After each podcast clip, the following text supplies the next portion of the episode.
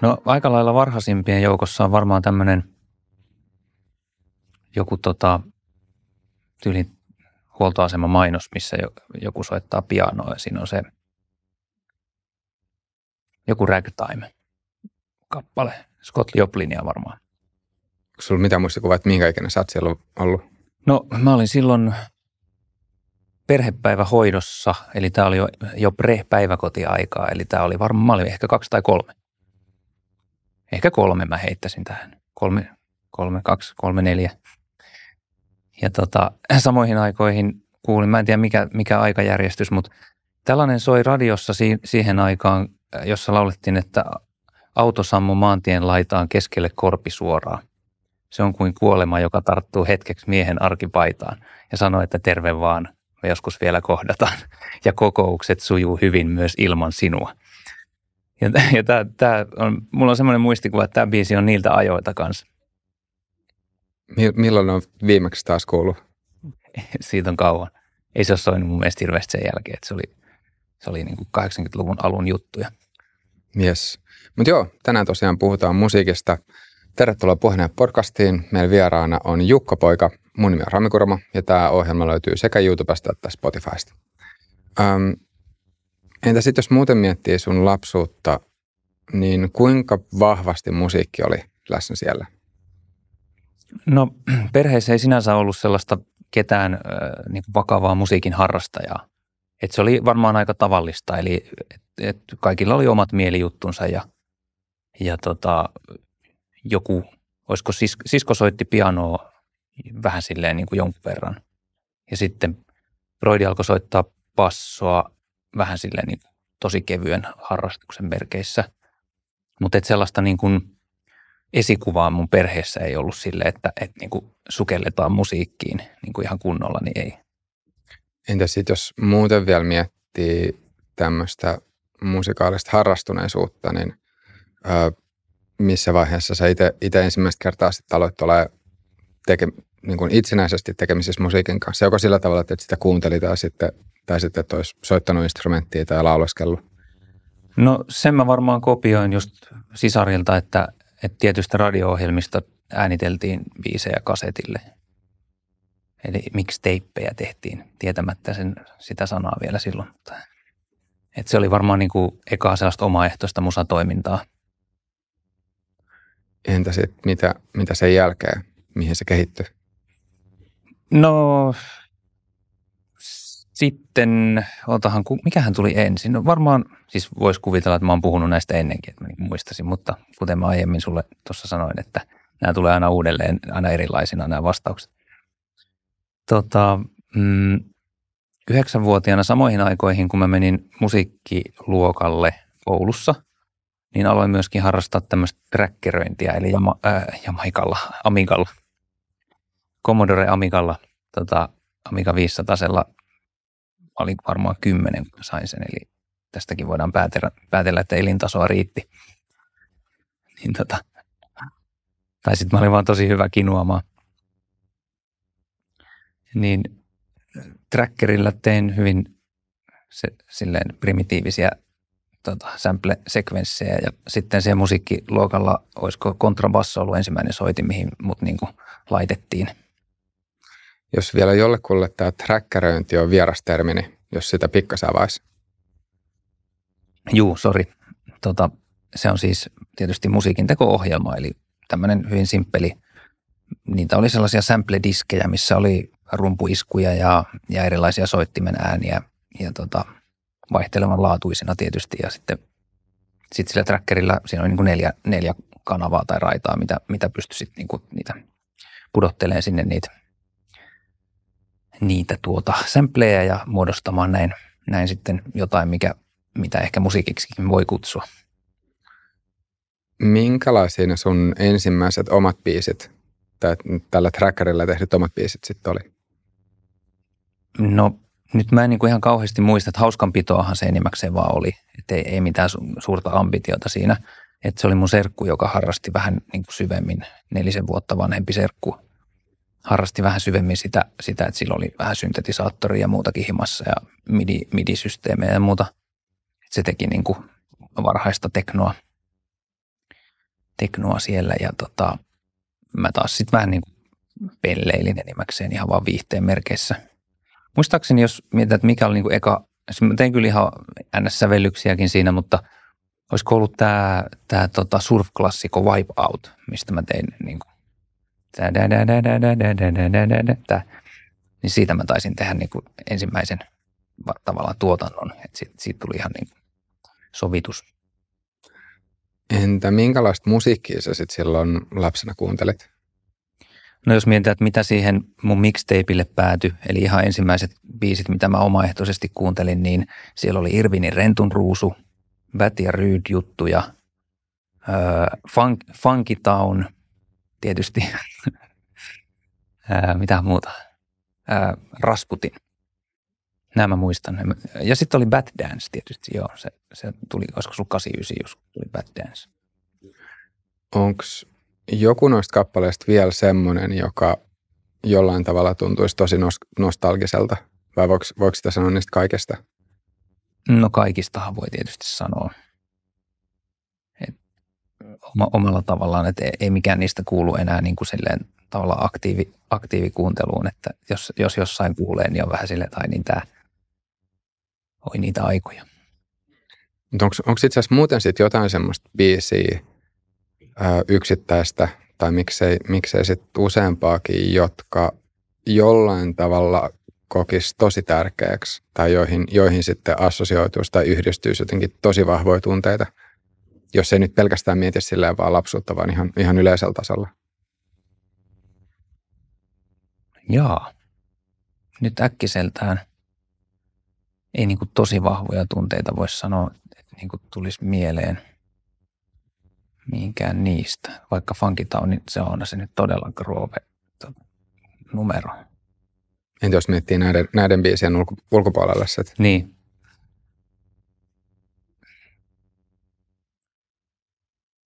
No siis ei ehkä nyt enää nykyään, mutta, mutta Eppu Normaalillahan nyt on, mä, se oli mun ensimmäinen Suom, Suomi... musiikki-ihastus oli Eppu Normaali, jota kesti monta vuotta. Kävin jopa keikalla Kemissä. Ää, tota, niin, niillähän on hyvin melankolisia tekstejä monia. Ei ne nyt enää sillä tavalla ehkä soita, soita niin kuin sieluni kieli, mutta, tota, mutta kyllä, kyllä silloin joku säästä ei perheen koiraakaan. Elämä kun ylitsemme käy suurella pyyhekummillaan, niin oli silleen niin kuin yhdeksän, no ehkä kymmenen kymmenen-yksitoistavuotiaalle pojalle, niin oli vähän semmoisia, niin kuin, ja koira siinä, taisi, menet, koira siinä menetettiinkin itse asiassa ni, niihin aikoihin, niin, niin olihan sitten vähän silleen diipihköä. Joo. Nyt kuitenkin, kuitenkin aika nuorena on sitten jo tietyt lyriikat resonoinut vahvasti, tai, tai jotenkin... Joo. Joo, no, kyllä mä mietin tosi, siis yksi päivä soi Baari Kärpänen kappale päässä ja mietin, että niin tällaista tuli fanitettua silleen kymmenvuotiaana. Että aika, aika erikoista settiä. Kyllä se nyt on väistämättä vähän muokannut myös silleen suhtautumista niin kuin alkoholiin. Sitten nämä kappaleet on ollut näitä. Niin miten sä, mitä sä ajattelet alkoholista? Ja no se, se on ikävä, ikävästi nyt hyppäs niin kuin aivan toiselle alueelle tää, tässä kohtaa. Voidaan me siitä pari sanaa tietysti sanoa, mutta älä, älä unohda, jos sulla on jotain vielä tuosta alueesta, mitä sä haluat kysyä, niin... Ää, tota, musta on nyt ollut kaikenlaista, on, on kerrottu, että olen absolutisti ja sen sellaista, mutta en, en, niin kuin en pidä itseäni absolutistina, mutta ehdottomasti on sitä mieltä, että, että alkoholin käyttö heti kun puhutaan niin kuin enemmästä kuin yksi lasillinen tai joillakin ihmisillä vaan puolikas, niin, niin se on, aiheuttaa enemmän ongelmia kuin mitään hyvää, että tietysti näin on vähän hassu sanoa, kun on itse tavannut nykyisen kumppaninsakin pienessä hutikassa aikanaan, niin tota, se on hassu sanoa, mutta silti, silti mä oon sitä mieltä, että elämän mittaisessa kaaressa niin se aiheuttaa tavallaan sellaisen sysäyksen mielen, tota, mielentilassa ylöspäin, mikä väistämättä aiheuttaa, sit, vaikka se olisi hyvin pienikin, niin se aiheuttaa sellaisen kemiallisen epätasapainon, mikä sitten jää soimaan ja se aiheuttaa myös masennusta helposti. Sellaista masennusta, joka on hyvin pirullista siinä, että sitä ei edes huomaa välttämättä tai tunnista niin kuin masennukseksi, vaan sitä ajattelee vaan, että onpa huono päivä tai, tai elämässä on jotain vikaa. Kuinka pitkään sulla on ollut ton tyyppinen suhtautuminen alkoholiin? Äh, no nuorenahan se oli aika ihannoiva, niin kuin, niin kuin tota, voi kuvitella, jos on kasvanut ton tyyppisen juo, juoma, juomarellistyslaulujen parissa. Että tavallaan mä kasvoin sellaiseen tota, kulttuuriin, niin kuin monet meistä, että, että se oli normaalia, että dokataan aina silloin tällöin. Ja, ja tavallaan sellainen niin kuin tietty glorifiointi siihen. Ja mä niin kuin tietyssä mielessä otin sen aika silleen mukisematta, että okei, tämä on se meininki ja hyvin nuoresta alkaen jo. Ja sitten jossain kohtaa sitten tavallaan tajus sen, että ei tuossa nyt ole niin kuin hirveästi tuossa dokaamisessa, ei ole niin kuin hirveästi järkeä. Tai että se on, se on tavallaan niin kuin jopa, jopa silleen huono juttu, ainakin omalta kantilta. Ja sitten sit mä olin aika monta vuotta sellainen pahainen tissuttelija. Ja sekin alkaa nyt niin hiljaa jäädä. Oma asenne on se, että, että maailma on suultavasti kuitenkin ehkä parempi paikka, jos jengi ei dokaisi. Ö, mutta en mä nyt sitä jaksa silleen niin kuin moralisoida. Että se, se ei ole mun mielestä moraalinen kysymys niinkään. Joo, kyllä toi on, toi on jotain, mihin, mihin voi sanoa, että itse kanssa samaistuu. Tai just se, että olisikohan nyt siitä kymmenen, kymmenen ja puoli vuotta, kun on viimeksi ollut humalassa. Ja sitten käytännössä se vaan jäi. Musta tuntuu, että mä en missään vaiheessa itse tehnyt mitään semmoista selkeää päätöstä, että okei, että nyt, nyt en, tai nyt, nyt alkaisin absolutistiksi tai jotain tuommoista. Että kyllä nyt saattaa just jonkun puolalaisia viiniä juoda, juoda joskus kerran puolessa vuodessa tai kerran vuodessa. Hmm. Tai, tai näin, on ihan kohtuukäyttöä toi. Joo, mutta, se on, mutta jotenkin siinä se vaan meni ehkä sitä kautta, että se kiinnostus alkoholin juomiseen katosi, katosi vaan kokonaan. Ja sitten jotenkin tuli semmoinen olo, että, okei, että sitä, se ei tunnu tarpeelliselta. Ja sitten just kanssa se, että, että on, on vaan jotenkin silleen ehkä, ää, en tiedä, freesimpi olo, jos, jos seuraavana päivänä, jos ei ole, jos ei ole sit ollut. Jo samana muassa. Päivänä. Niin. Ja, ja sellainen, mikä mun mielestä menee syvemmälle, tämä ei päde pelkästään alkoholiin, vaan kaikkeen niin sanottuun kompulsiiviseen käyttäytymiseen, eli sellaiseen, mikä ei ole tavallaan ihan sun omissa käsissä, koska, koska usein ne tulee semmoisesta niin kuin hetken mielijohteesta tai jopa sellaisesta pienen pienestä pilvestä pakkomielteestä, että, että se on saatava se, vähintään se yksi annos jotain. Ja onko se sitten suklaata tai alkoholia tai jopa niin kuin kahvia, teetä, kaikessa tällaisessa, niin se menee tavallaan silleen syvälle, että mä itse sen ajattelen niin, että, että kun meissä on tietynlaista kitkaa, mikä aiheuttaa sellaisen epämukavan olon, olkoon se sitten väsymystä tai ristiriitaa tai, tai kropassa on jotain tukossa, jumissa, jotain sellaista, mutta niin kuin yleisesti sanottuna kitkaa, niin mikä tahansa asia, mikä harhauttaa meidät hetkeksi pois siitä kitkan tunteesta, niin, niin se on tavallaan niin kuin, ää, se, se perustuu se tapa ja se tottumus ja se mieltymys niin kuin sellaiseen, että et hetkeksi paetaan jotain. Et miksi me ei voitaisi vaan olla tässä näin, vaan miksi me tarvitaan, jotta me voidaan hyvin, niin me tarvitaan joku väline tai muu siihen. Niin mä uskon, että se johtuu vaan siitä, että, että meissä on kitkaa. Ja kas kummaa se, mitä me käytetään sen kitkan tunteen siitä tavallaan siirtymiseen, niin me myös lisätään sillä sitä kitkaa. Että tämän takia myös, myös alkoholi, alkoholi lisää sitä kitkaa huomattavasti. Voiko se jotenkin, minusta on oikeastaan aika hauska, hauska tapa ajatella sitä, voiko se jollain tavalla käyttää, tai että voiko jollain tavalla tehdä vertauksen sit siihen, että, että jos, jos pakkasella sitten tota, antaisi vaan valua housua, että se hetkeksi lämmittää, mutta kohta kuitenkin on se, että ei kävämpi olla. No joo, tietysti toi voi olla, no joo, kyllä voi. Mutta se menee tietyllä tavalla silleen sinne olemassaolon vähän perimmäisempien kysymysten tavallaan äärelle. Että onko elämä sellainen elämä, jossa me koko ajan vaan tavallaan yritetään täyttää jotain, tai mä en tiedä, onko se sitä tyhjön täyttämistä, se on niin kuin klisee, mutta Mutta et paeta jotain sellaista, mikä on meissä niin kuin johonkin ulkoiseen asiaan, että mikä on meissä sisällä. Vai onko se niin, että et tavallaan sit kun sä niin kuin aikuistut, niin sit sä tajuat, että se on sun, se on osa sua ja sä oot vastuussa siitä. Ja, ja sit, et, et tästä pitää nyt ottaa selvää, että mikä tää on. Niin, pakeneeksi ihmiset jotain, jos, jos ne juo alkoholia? Ei pelkästään sillä. Ne pakenee tekemällä töitä, ne pakenee perustamalla perheitä, ne pakenee kaikilla, kaikilla mahdollisilla tavoilla, tekemisen tavoilla sitä,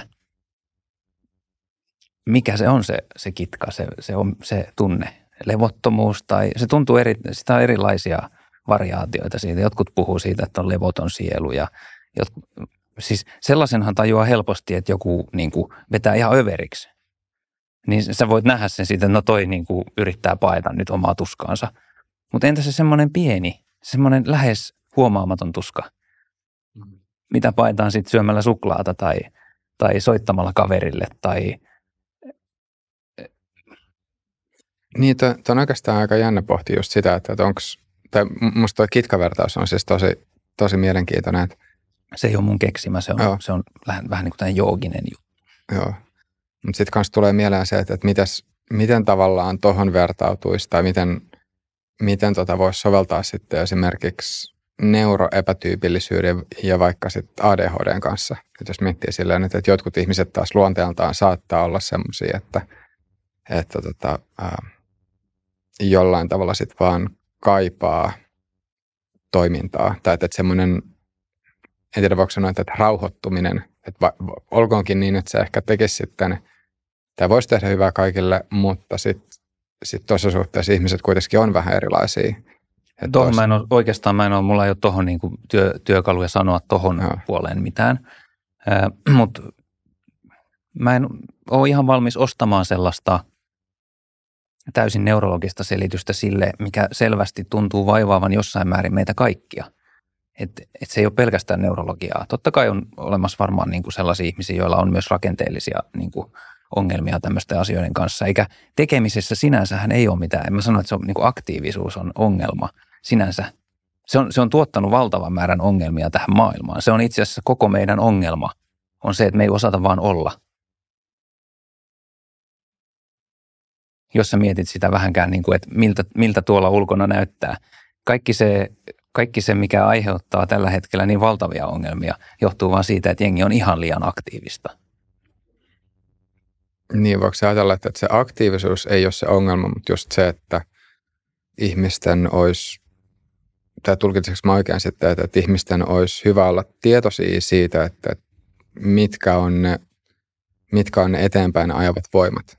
Voiko, voiko ajatella sillä tavalla, että se aktiivisuus, että jos, jos se on semmoista tietoista, niin sitten se on ihan, sitten siinä tavallaan ei ole välttämättä mitään, mitään vikaa, mutta että jos, jos se tulee silleen pakonomaisena tai semmoisella, että sillä yrittää sitten kompensoida tai paeta jotain, niin sitten sit se voi johtaa ongelmiin. Se menee vähän jo esoteeriselle alueelle, mutta jos se on jotain, mikä tarvii tehdä ja se tehdään, niin, niin se on eri asia kuin se, että tehdään asioita vaan sen takia, että sun, sun, sulla on tarve tehdä jotain. Joo. Voisi tästä ehkä jatkaa vielä lisää. lisää toi, tota. toi, siis ihan, tämä niinku liittyy ihan siihenkin vaikka, että miten paljon vaikka menestymisestä ja motivaatiosta puhutaan näinä päivinä. Nehän lähtee siitä ihmisestä itsestään. Eihän ne lähde tarpeesta, mikä on niinku olemassa tuolla maailmassa. Vaan ne lähtee siitä, että sulla on tarve olla jotain ja tehdä. Tekemällä jotain, tulla joksikin. Sehän on mahdotonta. Sä oot aina se sama. Eihän me olla paljon mitään. Niin. Miten, miten tota... Ei me olla juuri mitään. Me ollaan, me ollaan niin kuin valtavassa avaruudessa pieni tila. Ihan mitättömän pieni tila, jossa tapahtuu kokemus. Joo, itse asiassa just... Ja se on ihan mahtava juttu, mutta jos sä luulet, että se, että sä meet tonne ja viet sun agendan jonnekin tonne maailmaan ja sit toteutat jotain ja sit sä seisot jonkun kasan päällä silleen kuninkaana, että se tekee susta jotain muuta, niin eihän se pidä paikkaansa. Joo, toi itse asiassa hauska, hauska sattuma. Just tota, eilen yksi tuttu, tai yhden tutun kanssa tuli viestitelty, ja se, se tota, käytti tämmöistä vertausta, tai oli, oli keksinyt tämmöisen vertauksen, että ihmiset on informaatio-olioita.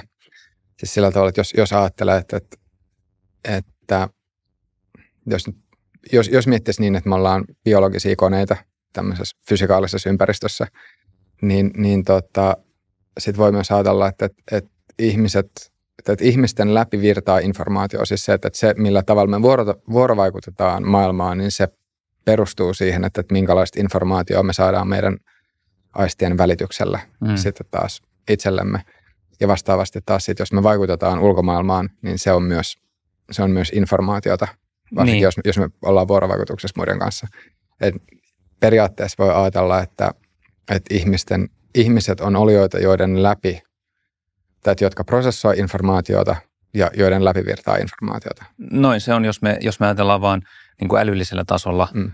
niin, niin se, on, se on tavallaan se ankein mahdollinen tietyssä mielessä tota, tapa, tapa ajatella tai kokea elämä. On, ja ja se, on, se on aika yleinen tapa myös. Eli meillä on kaikki, kaikki mitä me ajatellaan olevamme, on itse asiassa vaan muistamista, joidenkin asioiden muistamista, mitä on meille tapahtunut tai mitä meille on kerrottu tai mitä me ollaan nähty tai muuta. Ja sitten sit se, me välitetään sitä eteenpäin muille. Joo. Tosin mun mielestä tuttu, tuttu tässä silleen, niin kuin just sanoin, että se koki sen Kelan, nyt mä en ihan sanatarkasti muista enää tässä, mutta että se myös, myös voi olla jossain määrin semmoinen rauhoittava, rauhoittava tapa nähdä se, että se silloin se tietyllä tavalla siinä tulee semmoinen, tai että siinä tulee semmoinen niin nöyräolo. Et myös se on yksi tapa, jolla voi hahmottaa sitä, että no itse asiassa että ei ole sen kummallisempi kuin kukaan muukaan. Niin, koska yksi... kaikki on kiinni vaan siitä, mitä informaatiota sä oot sattunut saamaan ja niin. sit mi- millaiset kyvyt sulla on niin kuin siirtää sitä eteenpäin. Jep, mm. jep. Joo. Joo, on, joo. Se, on se tietysti noinkin. Joo, mutta joo, tämä oli kyllä, tämä oli kyllä miele- mielenkiintoinen tota, sivujuonne, jos hetkeksi taas palataan vielä mu- musiikkiin. Palataan niin... ihmeessä. Um, Mutta kyllä mun lähtee taas rallattaan tähän. Joo, se on ihan, ihan hyvä. Um, Mutta tosiaan, oli näitä tota, Amigalla trackerin kanssa biisien tekemistä. Mihin suuntaan se sitten meni tai eteni siitä? Se jäi vähän se tietokonemusisointi. Mulla oli kaiken maailman sämpläysvehkeitä sun muuta. Et, et mä tavallaan innostuin siitä aika paljon, mutta se jäi sitten vähän jalkoihin ja ö, osittain varmaan sen takia, kun tota, ryhdyttiin näitä bänditouhuja ykäilemään siinä, mikä se nyt olisi ollut kolmannen, neljännen luokan kohdalla. Eli tota, bändikerho aloitti toimintansa ja kaikki soittimet oli jo varattu. Mä olisin halunnut rumpaliksi. Mä haluaisin vieläkin. tota, mutta sitten serkku oli, serkkupoika Tuomas oli varannut jo rummut. Niin tota, sitten en mä nyt halunnut laulajaksi, ei kukaan halunnut laulajaksi, ei kukaan halunnut laulaa. Mm, mutta sitten kävi sillä tavalla, että ollessani musiikkiluokassa, niin siihen tuli pari mun serkku ja sen pari kaveri, jotka on niin kuin kaksi vuotta vanhempia. Ne tulee siihen ja laittaa syksyn sävelkappaleen nuotin siihen ja alkaa soittaa, että Jukka laulas tää. Eli ne asetti mut tukalaan tilanteeseen, koska mä tiesin, että mä osaan laulaa. Niin en mä sitten voinut olla niin kuin, tavallaan näyttämättä sitä heille, joita ihailin. Ja tavallaan siitä palautteesta, mikä silloin tuli, niin siitä, siitä se tavallaan kaikki alkoi, että, että sehän nosti niin kuin valtavasti itsetuntoa. Ja suostuin sitten bändin laulajaksi. Ja minkä ikäinen sä olitkaan? Kymmenish. Itse asiassa varmaan vaan yhdeksän, kun miettii, joo. Niin, eli voi sanoa, että bändi, bändijuttuja on ollut sillä tosiaan aika nuoresta asti. Joo. Minkälaista se oli se ensimmäisen bändin kanssa? Minkälaista, minkälaista musaa soititte? No tämmöisiä rock-klassikoita. Lä, lähinnähän se lähti ensin niin kuin sen bändin vetäjän kuusikymmentälukumieltymyksistä liikkeelle tietysti. Mutta sitten sit ruvettiin ehdottaa itsekin muun muassa, mikä on hauskaa, että Pekka Ruuskan Rafaelin enkeli tuli niihin aikoihin ja se oli sellainen, minkä mä itse ehdotin, että voitaisiko, voitaisiko soittaa tätä. Ja nykyäänhän Pekka on mun A E T R. Eli, eli jos sen vielä suomentaa? Pekka on se, joka tyrmää mun ideat. Aivan.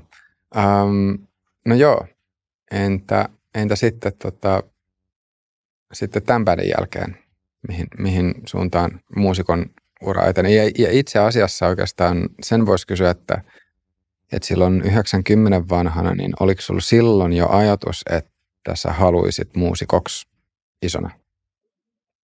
Mm, ei, se, sitä mulla ei oikeastaan ollut koskaan. Se tuli vasta sitten, kun mä tajusin, että mulla ei ole mitään muuta työtä sillä hetkellä. Noin vuonna kaksituhatta siviilipalvelus oli loppunut ja sitten multa kysyttiin, että no mitä sä nyt teet? Sitten, no, mulla on muutama keikka. Missä sä muuten teet sivaria? Ää, Espoon pääkirjaston musiikkiosaston. Okay. Eli otin tavallaan kaiken hyödyn itselleni siitä. Oliko sulle siviilipalvelukseen meneminen tosi selvä vaihtoehto? Kyllä se oli joo. Mä oon vähän sitä kyseenalaistanut, varsinkin viimeaikaisten tapahtumien valossa, niin mielessäni, että, että menikö mä vaan käytännössä helpoimman kautta sen, että ehkä. Mutta joo, siitä musiikkiurasta vielä, niin siitä al- alkuajoista, niin bänditoiminta jatkui sitten ö, yläasteella tämmöisen vähän punkimpana, että kun silloin tuli Nirvanat ja muut, niin tota, mä niinku tavallaan innostuin sitten enemmän semmoisesta räimeestä ja sen bändi kutistui trioksi. Ja se, se oli, siinä oli aika hyvä meno, nyt kun muistelee, niin meillä oli kova, kova meisinki ja hyvä tekemisen semmoinen ote siinä, siinä touhussa, mutta se tosiaan sitten hajosi tietysti, kun tuli muutto pääkaupunkiseudulle. Niin itse asiassa mistä, mistä päin sä olit kaakotosi? Torniosta. Miten sä kuvailisit Tornioa nyt tälleen pääkaupunkiseutulaiselle? Se on periaatteessa niin kuin mikä tahansa suomalainen pikkukaupunki, mutta pienellä twistillä ehkä, niin kuin ne aika monet on. Mutta tota, siinähän on siis eri, erityistä se, että se on rajalla ja siinä on toinen pikkukaupunki heti rajan vieressä, eli Haaparanta. Et, et siinä on tavallaan niin kuin sitä kansainvälisyyttä, tulee vähän sieltä Ruotsin puolelta, mutta sitten kuitenkin niin kuin aika kaukana kaikesta muuten. Ää, ja sen ajan Torniosta, mä, san, mä väitän, että se oli aika paljon eksoottisempi paikka silloin kuin mitä se on nykyään. Et nythän on internet joka puolella muutenkin, että tavallaan yhtenäiskulttuuri on niin kuin huomattavasti vahvempi. Et siihen aikaan siellä ihan tosissaan tehtiin monet asiat eri tavalla kuin mitä vaikka etelässä tehdään. Pystyykö tuosta heittämään jotain esimerkkiä? No tietysti ilmeisin oli se, että Ruotsista sai voita hyvin halvalla, mitä, mitä, tota, mitä ei nykyään saa enää, mutta muuten niin eiköhän se ollut semmoinen erikoismiesten paratiisi tietysti mielessä, että et, ei niitä, sanotaanko asioita välttämättä tehty ihan kirjanpidon mukaan aina kaikkea. En puhu nyt siis, mähän olin lapsi, mutta, mutta nyt kun sitä miettii, että millaista hahmoa siellä pyörii, Ja, ja millaista pyörii vieläkin varmaan jonkun verran, mutta ei, ei mitenkään enää, ei se ole enää sellaista, että et kyllä nykyään, nykyään niin kuin ihmiset on paljon, miten mä sanoisin, normaalimpia. Tor, torniolaiset on normaalimpia. Nekin on normaali. Torniokin on mennyt pilalle. Joo. Entä, entä sitten tämä Helsinkiin muutto? Minkälainen se oli? Tota, no sehän tuli laman... laman niin kuin aaltona tai sen, sen mukana tuli, tuli sit liikahtaminen Espooseen, että et, tota, vanhemmilla meni firma konkkaan ja isäni sitten jatkoi bisneksiä Eestin puolella, mihin hänellä oli kehittynyt kytköksiä puutavarakaupan kautta tai Venäjä, Eesti öö, tai viroksi tietysti tässä sanon. Tota, ja sitten no armoitettu erikoismies hänkin kaikella rakkaudella, niin ehkä viihtyi jotenkin paremmin siellä. Sille puolen siellä oli vielä aika erilaiset ajat silloin. Minkälaiselta, se, niin se oli nimenomaan Espoo, minne muutitte. Joo. Niin ää, minkälaiselta tai minkälaisilta pääkaupunkiseutulaiset tuntui? Muista, muistatko esimerkiksi semmoista, ää, että olisi miettinyt jotain ihan pelkästään siitä, siitä tavasta, jolla ihmiset puhuu? No mä omaksuin tosi nopeasti yleiskielen tuota, Espoossa, että ihan sanotaanko kuukaudessa tyyliin, niin jotkut sanoi jo, että ei huomaa edes mitään, mitään mm. tuota, murretta. Että se oli varmaan yksi tapa selvitä siinä tilanteessa, että kun tulee yksin, yksin tavallaan. Mä oon ehkä semmoinen mukautuja kuitenkin tietyssä mielessä. Ainakin olin. Mutta kaikki pelot osoittautui turhiksi. Et kyllähän niin kun mun ajatus oli, että täältä tulee niin kun juntti tulee etelään ja saa turpaan koko ajan. Mut ihmiset oli hirveän mukavia, vastaanottavia. Mä olin paljon jotenkin umpimielisempi varmaan suurin osa tyypeistä, kenen kanssa mä siellä pyörin. Joo, se on jännä just, koska mitä on sitten keskustellut useammankin ihmisen kanssa, niin musta tuntuu, että tämä on yksi sellainen asia, missä missä ihmisten kokemukset sit vaihtelee tosi paljon. Et esimerkiksi ää, yksi tuttu aikanaan just sanoi, että, joka on siis Jyväskylästä, Jyväskylästä kotoisin, että tota, sen korvaan pelkästään se tapa, jolla helsinkiläiset tai pääkaupunkiseutulaiset puhuu, kuulostaa siltä, että et ikään kuin ihmiset ajattelisivat olevansa parempia kuin kaikki muut. Että semmoinen tietynlainen ylimielisyys jotenkin tuntuisi heijastuvan siinä puheessa. Mutta sitten on niin. moni, moni, jotka just sanoo, että et ei, ei hommaa mitään tuommoista, vaikka olisikin jostain pienemmät paikat tosi. Niin, ehkä se johtuu siitä, että jos sä tulet Torniosta, niin, niin ei sekään niin kuin, se ylimielisyys on, se on erilaista. Se on, ja se veemäisyys, mikä, mikä tavallaan sisältyy lappilaiseen puheenparteen, niin tota, onhan sitä siinäkin, mutta se on vaan toisenlaista.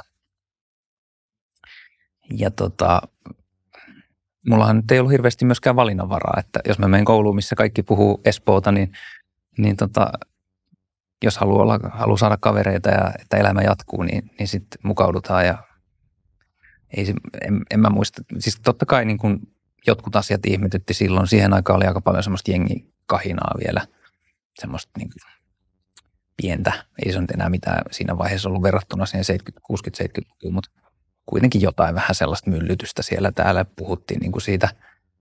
Ja tota, mutta se oli enimmäkseen puhetta, että, että niistä kavereista, ketkä jäi Tornioon, niin suuri osa on saanut jo dunkkuu siellä jossain kohtaa.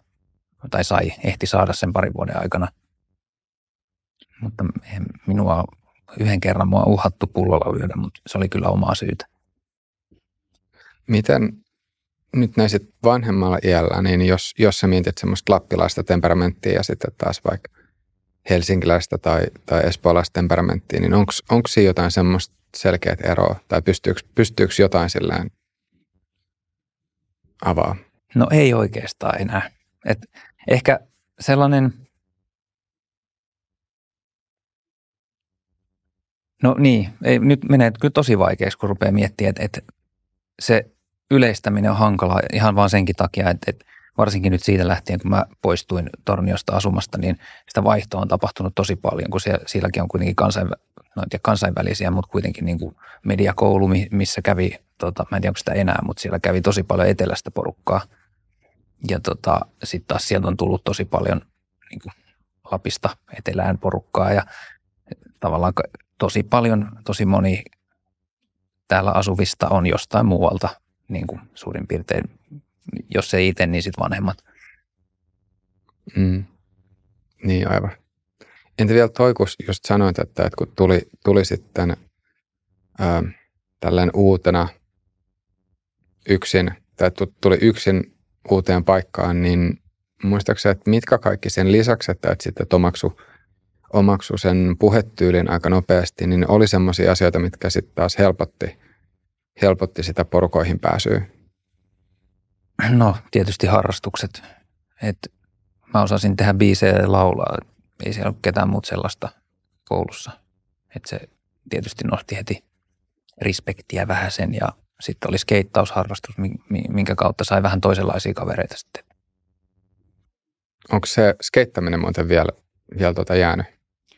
Se tulee aina uudestaan, niin kuin varmaan kaikilla, jotka on joskus harrastanut. Se tulee niin kuin semmoisena aaltoina, että jo, joinain kesinä vaan tajuu, että ei vitsi, että nyt, on, nyt olisi niin kuin aikaa, että voisi käydä vähän, haluaa muistaa ottaa dekin mukaan aina, kun lähtee johonkin. Kyllä sitä tulee väliin käytyä ja sitten varsinkin, kun oma vanhempi poika on nyt teini, niin se harrastaa kanssa, niin kyllä tulee aina silloin tällöin käytyä.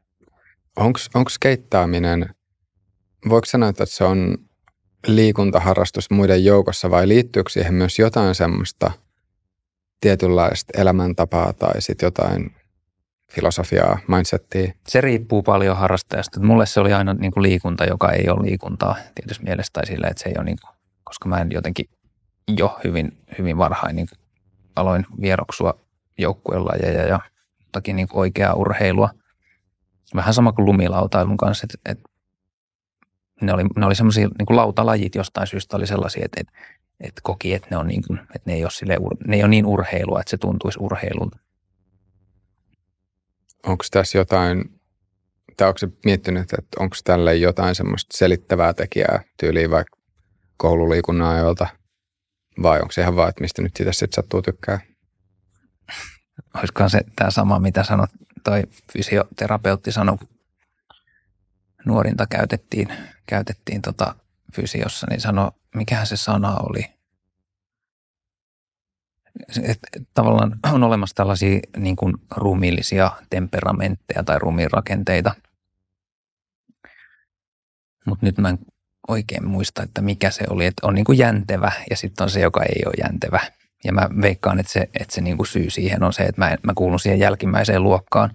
Eli sellainen, niin kuin, että on niitä, jotka on niin kuin silleen tappina pystyssä ja juoksemassa koko ajan ja ehkä just vähän levottomampiakin fyysisesti, että on sitä energiaa niin paljon, että sitä pitää pystyä, niin kuin, sitä on pakko purkaa.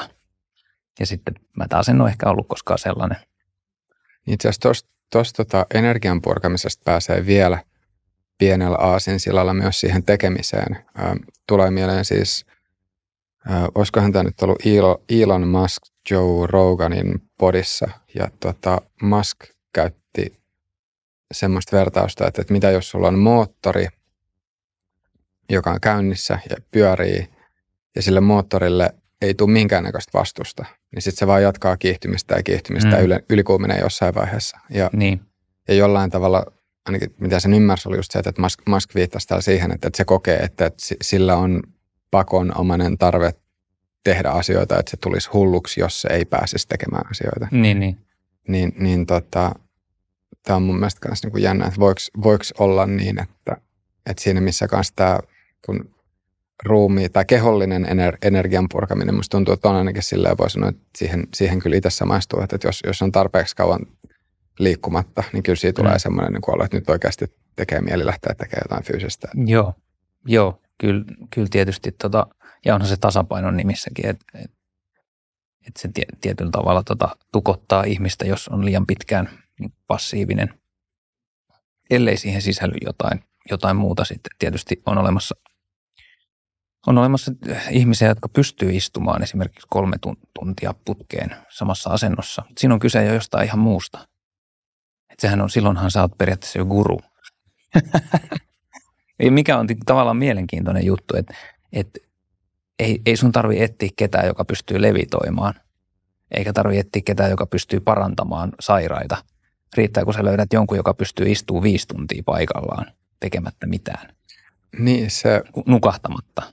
Ei mitään. Kannattaa kokeilla joskus, jos, jos, joku, on, tavallaan, jos joku pitää itseään tervejärkisenä, mutta ei ole koskaan kokeillut meditaatiota, niin kannattaa kokeilla istua paikallaan tunti. Ajat niin kuin ilman, että lähtee miettimään, suunnittelemaan mitään, ilman, että tekee mitään, ilman, että nukahtaa. Ja tavallaan tarkkailla sitä, että mitä se mieli tekee siinä tilanteessa. Koska mä veikkaan, että yhdeksällä kymmenestä käy niin, että se mieli onnistuu saamaan sut ylös siitä ennen kuin se tunti on kulunut. Eli toisin sanoen mieli ja niin kuin me ei olla itsemme hallinnassa siinä suhteessa. Joo, kyllä toi meditointi sen verran, mitä sitä on jonkun verran tullut kokeiltua, niin, niin tota... ja pikkasen harjoiteltua. Voi sanoa, että se on semmoinen yksi, yksi asia, mikä on ehkä työlistalla jatkuvasti, että saisi sais lisättyä sen määrää. Ähm, mutta se on tosiaan, voi sanoa, että se viisitoista minuuttiakin semmoinen rauhoittuminen, niin se, on, se voi olla joissain tai joinain päivinä huomattavasti helpommin, helpommin sanottu kuin tehty. Ja totta kai, jos se menee sellaisen mukaan näin, niin, niin sitten se on ihan, se voi olla helppoakin, mutta Mutta kyllä niin kun päivästä toiseen, kun sitä tekee, niin sen huomaa, että, että joinain päivinä se voi tosiaan tuntua aika pitkältä ajalta. Ja nimenomaan se, tavallaan se niin kun tapa, millä tavoin se sun oma mieli ei ole sun hallinnassa, niin se, se voi olla hyvinkin yllättävä, yllättävä sellaiselle, joka on tottunut, että, että hän pystyisi jota, jo, jollain tapaa niin kun olemaan kontrollissa. Et, et me ollaan aikamoinen yhdistelmä kaikenlaista, oli sitten hormonaalista tai... tai tota, just info, info, erilaista informaatiota. Muisti haluaa koko ajan muistuttaa niin kuin olemassaolostaan tuottamalla muistista erilaisia yhdistelmiä ja lisäämällä asioita. Ja, ja tavallaan, että et se on, se on niin kuin hirveä sirkus, mikä on päällä koko ajan. Mutta se, se on vähän hankalaa, koska se menee sitten tavallaan sen ytimeen, että ketä me oikeastaan ollaan. Niin, niin se on monille myös helpompi välttää. Tai, tai se, on, se on helppo myös silleen disauttaa tavallaan, että se on niin kuin sellaista höpö höpöä. mutta vaan koska se paljastaa kaiken sen höpöhöpön, niin sehän on itse asiassa aika, niin kuin, se on aika, miten mä sanoisin, voi tuntua aika epämukavalta. Niin, ja sitten sit varsinkin, että, että jos sitten sattuu olla tämmöisiä A D H D-piirteitä, mm. niin sitten se, sit se voi olla vielä entistä vaikeampaa. Joskin sitten tulee myös mieleen yksi, yksi juttu, nyt en muista, että ketäköhän psykiatria siinä oli haastateltu, mutta joka, joka just sanoi sitä, että, että, nyky, että va, vaikka siis on ihmisiä, joilla voi sanoa, että, on, on, että ne A D H D-piirteet juontaa juurensa siis neurologiasta, mutta sitten myös se ympäristö, missä me eletään, on semmoinen, että se saattaa ruokkia niistä, niitä entisestään. Joo, jos miettii ihan vaan älypuhelimia, niin, notifikaatioita. Niin, siis se kompulsio, eli sellainen pakonomainen reagointi asioihin ja tuntemuksiin, niin eihän se, eihän se ole mikään, ei sitä luokitella sairaudeksi, vaikka se on periaatteessa mielenvikaista toimintaa ja se koskee melkein kaikkia, niin eihän sitä luokitella sairaudeksi. No, on normaalia olla tavallaan ihan niin kuin holtiton siinä mielessä, että sä, et, et on erilaisia asioita, mit, mitä sä et voi olla ajattelematta, erilaisia asioita, mitä sä et osaa olla tekemättä. Ja, ja sitten kun sä katot elämääsi taaksepäin, niin sä näet, että on tosi monta kohtaa, missä sä oot tehnyt toisin kuin mitä sä aioit tehdä. Ja mit, mitä olisi kaiken järjen mukaan pitänyt tehdä. Niin jostain syystä. Miksi? Ei ole mitään selitystä muuta kuin se, että ei me olla missään hallinnassa. Että se on, niinku, se on, se on ihan fuulaa. Niin tää on hauska just. Tässä hiljattain, hiljattain julkaistiin jakso ää, vapaasta tahdosta. Ja siinä kanssa voi sanoa, että pääsee aika semmoiseen syvään kaninkoloon, kun miettii sitä, että, että kuinka paljon ihminen loppupeleissä sitten millään tasolla on, on itse niin kuin kontrollista siitä, mitä ajattelee tai tekee. Et, et, ja varsinkin jos sitten siinä menee semmoisen fysikaalisen determinismin puolelle, niin sitten saa kyllä aivansa solmuun aika, aika nopeasti. Ja se on sellainen, mihin mä en ainakaan mielelläni itse mene. Musta siinä on siinä tavallaan, että et kaikki on tavallaan lähtössä siitä yhdestä pamauksesta, mikä on sitten käytännössä muutaman pienen mutkan kautta siihen, että se, ja kaikki on ohjattu myös tästä eteenpäin. Niin siinä saattaa jäädä joku ulottuvuus ihmismielestä ja niin kuin olemassaolosta kokonaan huomiotta. Se on ainakin mun toivo. Mm, joo, kyllähän se... Tietysti siinä jaksossakin puhuttiin siitä, että, että se on jotenkin arki, että riippumatta siitä, että onko ihmisellä nyt sit oikeasti vapaa tahtoa vai ei. Että jos, jos sen jättää avoimeksi kysymykseksi, niin voi just sanoa, että, että se arkielämän kokemus on semmoinen, että, että tota, kyllä kaikilla on vapaa tahtoa. Ja voi just sanoa, että itsekin just ajattelee, että, että se tuntuisi, tuntuisi järjettömältä elää ikään kuin ei olisi vapaa tahtoa. Tai niin kuin, että, että va, vaikka siis ei tiedä, onko vapaa tahtoa vai ei, niin sitten kuitenkin arkielämässä soveltaa sitä ajatusta, että, että on vapaa tahto ja tekee, tai pyrkii tekemään valintoja sen mukaan. Ja siinähän on tietysti vielä se, että koko tuo ajatus siitä vapaasta tahdosta on ajatusrakennelma. Et ei se ole mitään todellista. Niin, niin siinä mielessä... Sellaisen takia niin kuin suuntaan tai toiseen heilahtaminen, niin sekin on taas sitä tietyllä tavalla hulluutta. Että sä, se on mielikuvitusta. Vapaus on mielikuvitusta ja tahto, koska ne on molemmat vaan niin kuin käsitteitä, joiden, jotka yrittää osoittaa johonkin suuntaan. Mutta sillä tavalla, että, että se on niin kuin rakennelma mielessä. Ja jos sä annat sellaisen määrätä elämään, niin se on hulluutta taas. Joo. Tuli mieleen vielä tuosta meditoinnista, niin se, minkä on, on huomannut, olisikohan sitten nyt varmaan joku viitisen vuotta, korona-aika meni niin nopeasti, niin ei enää, ei enää muistakaan, mutta su- suurin piirtein viisi vuotta, kun ekaa kertaa tuli kokeiltua hot yogaa. Ja se oli, se oli jännä siis se eka, eka tunti, mikä oli Bikramia. Muistan vielä, siis mulla oli ensinnäkin aivan liian paljon vaatetta päällä, oli teepaita, siis silleen, ja se oli, se, se oli eka virhe. Toinen oli se, että oli aivan liian vähän juotavaa siellä. Mulla oli varmaan vain joku puoli litraa, mikä oli melkein saman tien mennyt. Ja sitten siinä tunnin puolivälissä, tunnin puolivälissä muistan silleen, että okei, tuntui vain sieltä, että taju lähtee, että oli pakko, pakko istua. Ja sitten sit oli jollain tavalla niin kuin huvittavaa, että kun katsoi just, että siellä oli ympärillä, siellä oli jotain varmaan semmoisia niin kuin kuusikymppisiä tai en tiedä, olisiko ollut seitsemänkymppisiä mammoja, jotka veti siellä ihan hyviä ja mietti sillä, että okei, että, että, että, että ne on kyllä varmaan kovassa kunnossa. Totta kai siis, sitten kun siellä kävi jonkun verran, niin, niin tota, sitten siihen pikkuhiljaa alkoi alkoi alko tottumaan. Mutta ää, joka tapauksessa niin, niin huomasin sen, että jooga, jooga oli jotenkin semmoinen, mikä, mikä jollain tavalla ehkä sitten taas helpotti, helpotti semmoista, tai just se, että se vaan, että on viisitoista minuuttia tai puoli tuntia ihan paikallaan ja yrittää meditoida, niin se on, se on aika vaikeaa, mutta sitten kun siihen yhdistyy se jooga, niin sitten se tuntuu jollain tavalla selkeästi helpommalta. Joo. Ja se on jännä, että, että sitten esimerkiksi, että jos lähtee vaikka ää, lenkille, niin musta tuntuu, että, että silloin, silloin kanssa niin kun ajatus lähtee jotenkin, tai että ajatus saattaa karata aika helposti, että se jotenkin mm. niin kun lähtee, läht, saattaa lähteä laukalle. Ää, uidessa ehkä vähän vähemmän, koska siinä pystyy jotenkin keskittyä siihen fyysiseen tuntemukseen, mikä mm. tulee siitä vedestä. Kyllä. Mutta sitten sit jotenkin se jooga, varsinkin silloin, kun se oli ohjattua, mm. niin, ja siihen niin löytyi löyty se rytmi, niin sitten sen jotenkin koki semmoiseksi, että okei, että nyt, nyt niin sen tunnin aikana pystyy aika, ää, tai puolentoista tunnin aikana pystyy sitten olemaan miettimättä muuta asioita. Joo. Mutta to, miten, miten se on, tuossahan on jännä toi, toi ajatuksen, siitä on erilaisia näkemyksiä, että mikä toi äh, tavallaan määränpää on tai, ja missä kohtaan se voi ylipäänsä saavuttaa. Eli se ajatusten hallinta tai sellainen, niin sehän, mä en edes tiedä, onko sellainen mahdollista. Että et, et se, se tota, tavallaan se, mikä on paljon realistisempi tavoite, on se, että et, et saa edes vähän etäisyyttä niihin ajatuksiin. Että pystyt muistuttamaan itseäsi, että, että mä en ole nämä ajatukset, nämä on vaan muistia.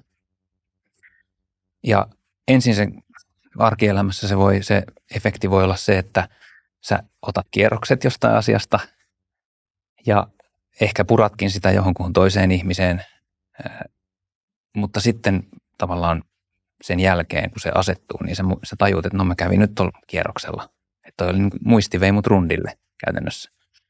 Koska siitähän siinä vaan on kyseessä, ne on asioita, mitkä jollain tapaa on, on sun muistissa ja sä reagoit niihin rakentamalla niistä jonkun sellaisen kuvion. Ja se on luultavasti asia, mikä on toistunut vastaavassa tilanteessa ennenkin. Voidaan jopa puhua sun karmasta, että se on sun karma, että sä reagoit tietynlaiseen tilanteeseen tietyllä tavalla. Mutta jos sä pystyt vähitellen tuomaan sen tietoisuuden siitä, että nämä, nämä ajatukset on vaan niin kuin höhöä tietyllä tavalla, että ne on mielikuvitusta. En mä, mä, mä kimpaanun muistista, että mä annan muistin viedä mua nyt. Jos se, jos se tapahtuu yhä niin kuin nopeammin ja jossain vaiheessa voi tapahtua jopa välittömästi. Eli sä voit samaan aikaan, kun sulla tulee kiukkuisia ajatuksia mieleen, niin sä voit nauraa niille ihan vilpittömästi, koska sä tajut, että tässä tää on. Tää on se hetki, jolloin tää tapahtuu, että mä näen tämän. Ja silloin, silloin, se on niin kuin, silloin sä voit tavallaan niin kuin kokea sellaisen tunteen, mikä jää monilta ehkä kokematta, jotka ei harjoita sitä tai tietoisesti harjoittele sitä, jolloin sä yhtäkkiä ootkin vähän eri ihminen ihan oikeasti. Se on niin kuin transformaatio, tapahtuu siinä tilanteessa. Onko sulle tullut, tai oikeastaan voisi kysyä näin päin, että muistaaks sä semmoista hetkeä, milloin ensimmäistä kertaa sitten meditoinnin aikana olisi jotenkin tullut kokemus siitä, että huomaat, että, aa, että nyt, nyt tuolla muuten menee tommoinen ajatus ja jotenkin silleen olisi, olisi jollain tavalla pystynyt zoomaamaan sen oman ajattelu, ajattelun ulkopuolelle. Niin tavallaan niin kuin juuri samalla hetkellä, kun se ajatus tapahtuu, niin sä, oot, sä pystyt olemaan siitä etäällä. Joo. Ei, ei, mä en muista sellaista. Joitain hetkiä, pitkittyneitä hetkiä, jolloin mitään ajattelua ei tapahdu, niin sellaisia on tullut. Mutta mut se, että et mä pystyisin ajatuksesta irtaantumaan samalla, kun se tapahtuu, tai olemaan, olemaan etäämpänä siitä, niin käytännön elämässä sitä voi joskus tapahtua kriisitilanteissa, että mä niin kuin tajuan välittömästi, kun se tapahtuu, että nyt mun on hyvä ottaa etäisyyttä. Ja se onnistuu niin kuin välillä hyvin, mutta, mutta sellainen kokemus, mitä jotkut sanoo, että tarkkailit niitä ajatuksia vaan niin kuin pilviä taivaalla. Niin mä välittömästi ajattelen pilviä taivaalla. Mä kuvittelen ne. Että en, en mä niinku tavallaan pysty tuomaan sitä analogiaa siihen, siihen että kun se ajatus tuntuu siltä, että se on niin mun ole, olemuksen keskiössä. Ja sehän sen voima on. Aj, ajatuksen tavallaan se, se, se, miksi me pystytään käyttämään sitä niin tehokkaasti, ja miksi me uskotaan siihen, niin se, se perustuu just siihen, että se on niin meidän olemuks, olemuksen keskiössä, tai se tuntuu olevan niin kuin ikään kuin se olisi se niin kuin oleellisin osa meitä. Mutta sitten taas on joskus tuntemuksia siitä, että on itse vähän taempana kuitenkin. Oma painopiste on vähän taempana, jolloin se, se ajatus ei tunnu olevan ihan niin ää, akuutti jotenkin niin, että siihen ei personoidu ihan niin paljon. Mutta en, en voi leuhkia olevani tässä asiassa mitenkään niin edistynyt tai luonnonlahjakkuus. Mutta onko niin, että sä oot just meditointia har, harrastanut siitä jo vähän pidemmän aikaa jollain tavalla? Ää, aloitin Rana Jamalla kaksituhattaviisi, eli siis se on niin kuin hengitysharjoituksia. Eli ei, ei suoranaista meditaatiota, mutta ikään kuin sellainen omanlaisensa meditatiivinen harjoitus kyllä. Mitäs sitten jooga? Sitä vaan vähän satunnaisesti. Enkä ole koskaan käynyt niin kuin ohjatussa joogassa, minkä sitten ehkä mä näkisin, että kannattaa käydä ihan ohjaajan kanssa niin kuin harjoittelemassa varmaan ne. Et mä oon tehnyt muutamia asanoita ihan vaan silleen niin kuin vetreytysmielessä, mutta tota, en, en niin kuin, se on ehkä mulla sellainen to-do-juttu, että hatha-joogaan menisi joskus. Joo, se on kyllä semmoinen, mitä, mitä voi kyllä suositella, että nyt tosin korona-aikana itsellä oli jäänyt, tämä oli tullut paussi, ja nyt just hiljattain hankin taas kahdenkymmenen kerran kortin, että tulisi, tulisi tota rutiini uudestaan päällä. Mutta just muistaa, muistaa vaan sen, että silloin kun kävi, kävi säännöllisesti siellä hotjoukassa, niin kyllä sit se jotenkin vähän omalla, voihan olla, että se ei kaikille sovi, mutta omalla kohdalla. Omalla kohdalla tuntui siltä, että, sit, sit niinku, että keho oikeasti oli, tai että keho, keho myös tykkäsi siitä. Joo. Että siinä oli semmoinen, semmoinen tota, jotenkin niin kuin rennun, tietyllä tavalla ehkä rennompi olo sitten. Ja, ja varmaan ehkä ihan vaan myös se, että, että kun sen puolitoista tuntia tai tunnin sitten rauhoittuu, niin se, se varmasti kanssa vaikuttaa. Joo, itse asiassa nythän mä unohdin mainita kokonaan, että mun siskohan on kova, kova tota, joogaa ja ainakin oli ää, aiemmin ja hän piti myös muutamia joogatunteja. Tosin aika semmoisia fyysisiä, että, että mä oon ehkä enemmän sellainen, että, että ja tämä on varmaan ollut hyvä havaintoa tehdä silloin, että, että mun mieli menee niin kuin äärimmäisyyksiin niissä tilanteissa, jolloin fyysinen epämukavuus on kovasti läsnä. Eli, eli, eli tavallaan silleen, että, että, että onko tämä tosiaan, niin kuin, että pysyy niin kuin terveenä, niin onko mun tosiaan pakko tehdä näin. Että jos tämä on se, että näin on pakko tehdä, niin sitten mä en edes halua pysyä terveenä tyyliin näin. Mutta tota, kyllä mä oon sitten ymmärtänyt, että ei se ole ainoa tapa myöskään tehdä, tehdä asioita. Että toisaalta pystyn istumaan luotuksessa yli tunnin tarpeen mukaan. Että et se on vaan erilaista epämukavuutta. Ja pääsin myös leijumaan sillä tässä nyt, että jes. Ah. Oh. Uh, epämukavuudesta tuli semmoinen mieleen, että onko sulla esiintymiseen koskaan liittynyt semmoista tunnetta, että nyt, nyt siinä mennään jonnekin epämukavuusalueelle? On, ja hyvin useinkin on. Onko on tämä edelleen? Ää, joskus, joo. Se johtuu varmaan, tai sitä on eri, erityyppisiä, erityyppisiä fiiliksiä. Yksi on tietysti se, että, että yksinkertaisesti sitä energiaa niin kuin alkaa kertyä sitä keikkaa varten. Usein etuajassa vähän tietää, että se on tulossa. Kroppa valmistautuu. Käy jopa joskus niin, että viisi minuuttia ennen vetoa mä alan röyhtäillä tauotta, joka loppuu sitten välittömästi, kun keikka alkaa. Että et tavallaan se, sitä on tehnyt niin paljon, että kroppa tietää jo suurin piirtein, mitä on tulossa, että siihen niin kuin valmistautuu. Ja se voi tuntua epämukavalta, mutta siihen auttaa usein just tällaiset yksinkertaiset niin kuin harjoitteet tai muut. Et, et se usein vaan johtuu siitä, että et mieli on liian keskittynyt siihen yhteen asiaan ja sitten se voi niin kuin tavallaan hajottaa. Mutta en mä sitä aina, usein, usein mä en tee sille yhtään mitään, että mä annan se olla ja se on voimavara sit sitä esiintymistä varten. Siinä on vaan se pieni riski, että lähtee liian puskulla heti, heti alkuun, että, että sitä pitää pystyä vähän hillitsemään sitä hevosta.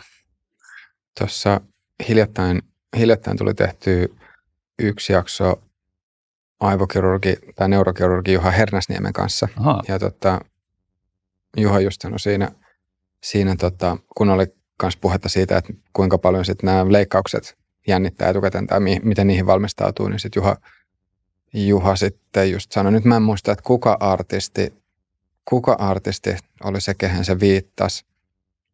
Mutta joka tapauksessa just se, että, että, tota, että miten, miten on tyypillistä, että, että esiintyviä artisteja, joilla voi olla kuinka paljon kokemusta, niin että, että saattaa, saattaa jännittää etukäteen ja se kuuluu siihen asiaan. Mm. Ja Juha just sanoi sitä, että, että, että, että leikkaamiseen tai että näin le- leikkauksien kuuluu jännittää etukäteen. Että jos, mm. jos ne ei jännittäisi ollenkaan, niin silloin se olisi, se olisi sitten taas se olisi huono merkki. Siinä on, musta mun kokemuksen mukaan siinä on tietyllä tavalla tasoja, koska tota, jos, jos ei jännitä, niin voi ajatella, että se ei merkkaa silloin sulle mitään. Mutta voi myös ajatella, että se ei merkkaa ennalta sulle mitään.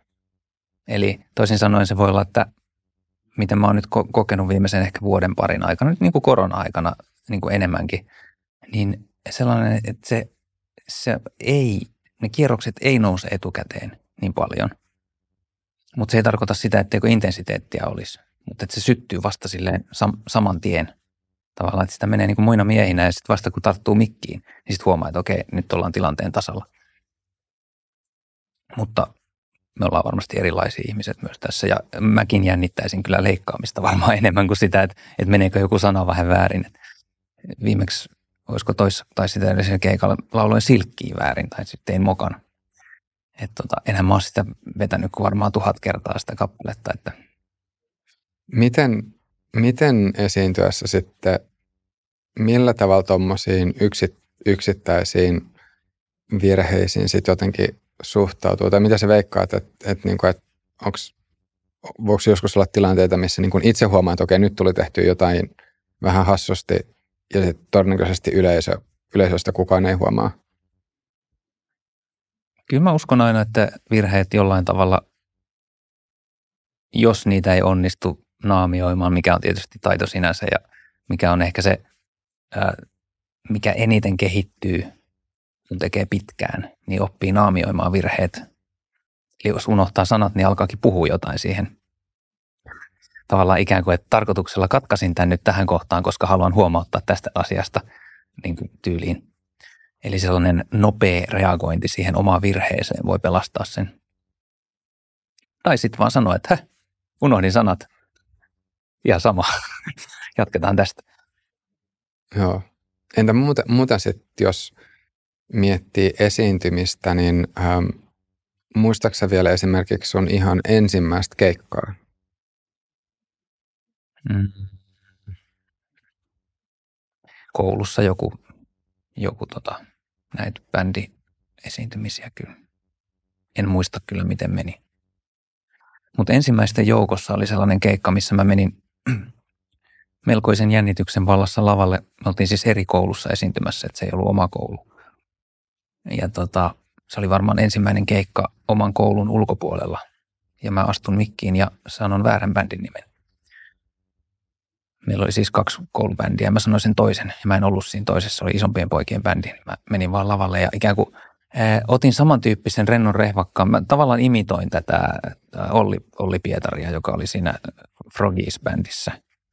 Me oltiin Giants, se oli Frogies, niin tota, mä menin vaan lavalle ja moi, me ollaan Frogies. Ei olla. eli, eli imitaatio tai imitointi, että sen näkee niin kuin, että Et, ja sehän on tosi avu, tai siitä on tosi paljon apua tuollaisessa tilanteessa, että jos sä et oikeasti tiedä, mitä tehdä, niin tee niin kuin joku muu on tehnyt menestyksekkäästi. Niinhän me ihmiset toimitaan. Mutta mulla meni liian pitkälle se. Joo. Siinä oli varmaan bändiopettaja tai tällä vetäjällä Tikkasella oli varmaan naurussa pitelemistä. Öm, entä sitten jos vielä miettii, miettii tota, vielä nyt tätä bändi, bänditoimintaa, niin minkälaiseksi se muuttui sitten just yläkoulussa ja lukiossa? Ja? No tota, sitten taas yläasteella perustettiin tämmöinen indie-henkinen, miksi sitä nyt sanoisi? Siihen aikaan oli, no mä tykkäsin yhä Nirvanasta ja punkista, Bad Religionista ja tollasista. Motorheadistäkin, mutta se ei kyllä kuulunut musiikissa. Mutta tota, tavallaan, jos miettii vaikka, kun siihen aikaan tuli tämä Pulp Fiction-elokuva ja siinä soundtrackissa oli tämä Girl, You'll Be a Woman Soon-kappale. Niin se oli ehkä sellainen niin kuin musta paras referenssi siihen, mihin me pyrittiin. Mutta ei sen tietenkään ihan siltä kuulostanut, mutta niin kuin sen tyyppistä matskua. Ja tota, se jäi sitten, heti kun mä muutin toiselle puolelle Espoota, niin se, se jäi sitten, se prokkis. Mutta mulla on myös käynyt aika monta kertaa elässään niin, että mä oon tehnyt biisejä johonkin, johonkin bändiin ja, tai jollekin bändille ja sitten myöskin alkanut itsestä tuntua, että mä oon kasvanut ulos jo siitä, että sit on pitänyt vaihtaa. Että se toistuu monta kertaa tuossa uran varrella vielä. Niin millä tavalla sitten tämä sun ammatillisen uran musiikkigenre loppupeleissä valikoitu? Se oli näitä ö, oikkujani. Eli tota, mulla on ollut aina vähän sellainen, että kun joku juttu lähtee niin kuin viemään, niin sitten sit mä en niin kuin näe enää mitään muuta.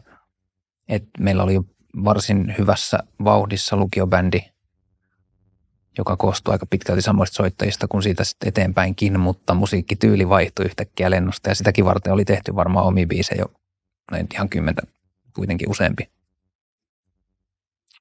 Ja tota, sitten mä vaan yksi päivä tulin, olisiko yhden kesän jälkeen tulin, tulin tavallaan, varmaan lukion tokaluokalla ja sanoin, että mä en nyt sitten vedäkään enää tällaista musaa, että nyt, nyt se on regeitä. Olin, olin kääntynyt kesän aikana. Oliko siitä, sitä edeltänyt sitten reggaen hyvinkin intensiivinen kuuntelu? Joo. Se kasvoi aika nopeasti. Ensin, ensin kaverilta kuulin sen Fajan vinyyliltä äänitettyä Max Romeo and the Upsetters-albumia ja sitten tietysti Bob Marleyta ja sen jälkeen kaikkea, mitä kirjastosta löytyi, niin mikä vähänkin viittasi regeihin, niin sitten piti tsekata. Mikä siinä regeissä oli se juttu? No varmaan se tietysti, että kun individualisti oli, niin halusi löytää niin kuin jonkun oman jutun. Mutta tota, no se matkan varrella muuttui koko ajan myös vähän se, että mikä siinä kiehtoi. Että alkuun kiehtoi tietysti se tietty sellainen, että kun siinä oli sitä sekä sitä yhteiskunnallista sanomaa, että sitten tämä ganja-homma, että sitten tota, tietty psykedeellisyys ja, ja outous, mikä, mikä siinä niin kuin soundimaailmassa oli. Ja tota, kun se kuitenkin varsinkin alkuaikoina kelpasi vaan kaikesta rootsein, roots reggae, ettei niin kuin mikään sliivattu. Niin, niin se oli tavallaan tietyssä mielessä luonte, luontevaa jatkumoa tällaiselle, kun mä olin kuunnellut Tom Waitsia ja kaikkea folkkia ja tuollaista. Kuitenkin niin kuin aika juurevaa maanläheistä musaa, niin sitten sit siellä oli niin vähän eri tavalla toteutettu tällainen multaisuus. Liittyykö siihen myös jonkinnäköistä eksotiikkaa, jos, jos ajattelee sillään, että tällainen suomalaisesta kulttuurista käsin, niin se on jotain hyvin, tietyllä tavalla voisi sanoa, että hyvin erilaista? Se tarjosi tosi erilaisen näkökulman maailmaan kaiken kaikkiaan. Et siinä oli samassa paketissa on se niin kuin rasismi-juttu, niin kuin orjuus, orjuuden historia, yhteiskunnallinen epätasa-arvo. Sitten tietysti se, että kyse on, kyse on saaresta, jolla mä en vieläkään ole käynyt. Et niin kuin tosi kaukaisesta paikasta. Erilainen puhe, kieli kuin missään muualla, eli patua. Mikä tavallaan oli jo sinänsä haaste, että saa selvää siitä, mitä sanotaan, että sekin piti niin kuin opiskella. Että siihen pitää tavallaan päästä monella tasolla sisään, että ymmärtää, mistä puhutaan missäkin biisissä, jos ne laulaa patuaksi. Ja ymmärtää se konteksti, että, että, että monissa reggae-biiseissä, vaikka se laulaja ei olisi rasta, niin se silti käyttää sitä, sitä tota kieltä, koska seitsemänkymmentäluvulla varsinkin niin se oli niin kuin tosi muodissa ja maikalla. Niin oliko tässä Rasta, niin rastakulttuurissa tai voiko sanoa rastafarianismissa? Rastafarissa. Rastafarissa. Joo. Niin, niin, tota, niin onko onko hetkinen, onko rastafarian, rastafarismi? Onko siitä on erilaisia, se, se ei siitä ole mitään fiksattua. Sä okay. voit sanoa rastafarismi, mutta ismejähän eivät rasta tietenkään mielellään Aivan. sano noudattamansa. Aivan. Mutta oliko, tai liittyykö siihen myös jotain semmoista kiinnostavaa itsessään? No tietysti se sisäänheittojuttu on se pilvenpoltto nuorelle, nuorelle tota, kapina, kapinalliselle. Et, et se, se on jo paljon se. Mutta tietysti se, että se, et siinä, on, siinä tuntuu olevan tosi syvä niin kuin kaikupohja, niin kuin henkinen kaikupohja versus kaikki muu musa, mitä tulee, ellei niin kuin, no kun gospelkin tuntuu niin monesti vähän muoviselta tietyssä mielessä. En nyt puhu kaikesta gospelista, mutta välillä. Ja tavallaan se, että se, se yhdistelmä niin kuin sitä, että miten cooli meininki ja semmoinen niin kuin, niin kuin rento. Ja sitten toisaalta militantti niin kuin siinä, että mikä se asenne on. Et se ei ole sinänsä mikään ihme, että se on viehättänyt monia, monia ja viehättää monia. Et siinä on niin kuin, siinä on tarpeeksi matskua. Onko se just jotain, tai kun just sanoit, että semmoista tietynlaista kapinahenkeä, niin, niin näkisikö sä, tai sanoisitko sä, että reggae on musiikki, joka sit tyypillisesti, tyypillisesti vetoaa nuoriin, tai, tai sitten niin päin, että, että jos joku innostuu reggaestä, niin se innostuminen tyypillisesti tapahtuu sitten nuoruudessa? Vai olisiko, olisiko mun liian... mielestä tämä liittyy musiikkiin yleensä, että jos innostuu jostain musiikista kunnolla, niin se yleensä tapahtuu nuorena. Silloin sille on altteimmillaan ja silloin on aikaa fanittaa ja fiilistellä ja etsiä sitä musiikkia ja kiinnostua. Ja, ja, ja silloin hengaa muiden sellaisten ihmisten kanssa, jotka kuuntelee samantyyppistä musaa ja si, siitä tulee niin kuin yhdistävä tekijä. Et, et mä oon tutustunut niin moneen ihmiseen reggaen kautta, kenen mä en olisi mitenkään muuten koskaan tutustunut, että en, en edes muista kaikkia. Liittyykö siihen, siihen innostukseen reggaetä kohtaan myös se, että sitten jollain tavalla halusi viestiä sitä, sitä omaa ajatusmaailmaa tai arvomaailmaa sitten ulospäin, esimerkiksi pukeutumisen suhteen? Kyllä, kyllä. Kyllä mulla oli loksit ja, ja tota, rastamyssy, villamyssy ja tavallaan, että kyllä siinä, kun, en mä nyt sano, että mä mitään muotia siinä muuten noudatin, mutta, mutta vähän silleen hain niin fiilistä sieltä päin seitsemänkymmentäluvun roots reggae-artistien pukeutumisesta. Jos miet, äh, milloin se oli muuten, tai milloin sä aikaa kertaa otit loksit? No tää oli joku yhdeksänkymmentäyhdeksän. Minkä ikäinen ollut? Mä olin kahdeksantoista, yhdeksäntoista. Oliko sun omassa kaveripiirissä muita, joilla olisi ollut lukset? Joo, mä en ollut eka edes.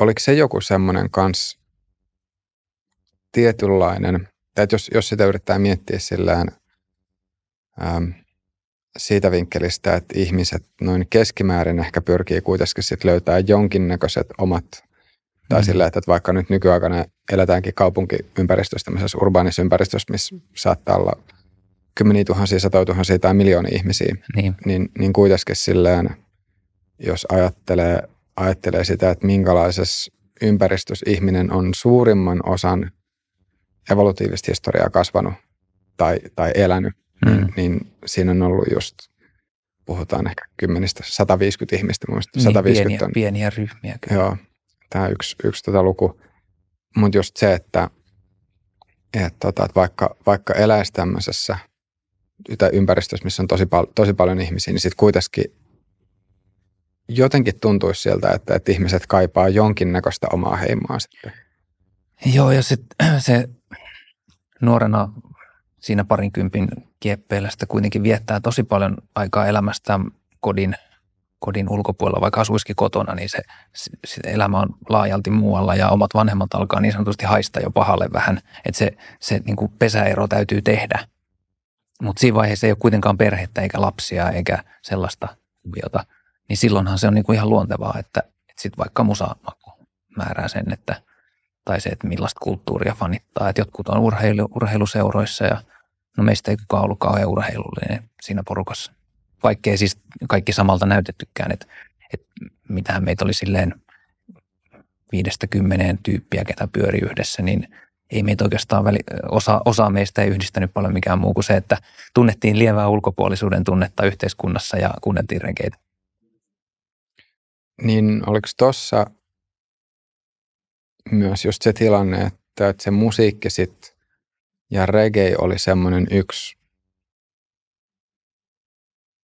yhdistävä tekijä. Tai siis mä yritän just miettiä sitä, että, onks, että kumpi, kumpi tavallaan niin kuin tuli ensin, että se reggae ja sitten huomasi, että okei, muut, muut ihmiset, jotka kans kuuntelee reggaetä, niin, niin on vähän samankaltaisia kokemuksia siitä ulkopuolisuuden tunteesta verrattuna siihen, että, että jos alun perinkin on tuntenut jonkun verran semmoista ulkopuolisuuden tunnetta, niin sitten on pyrkinyt etsimään, etsimään sitten taas jotain semmoista, jotain semmoista omaa heimoa.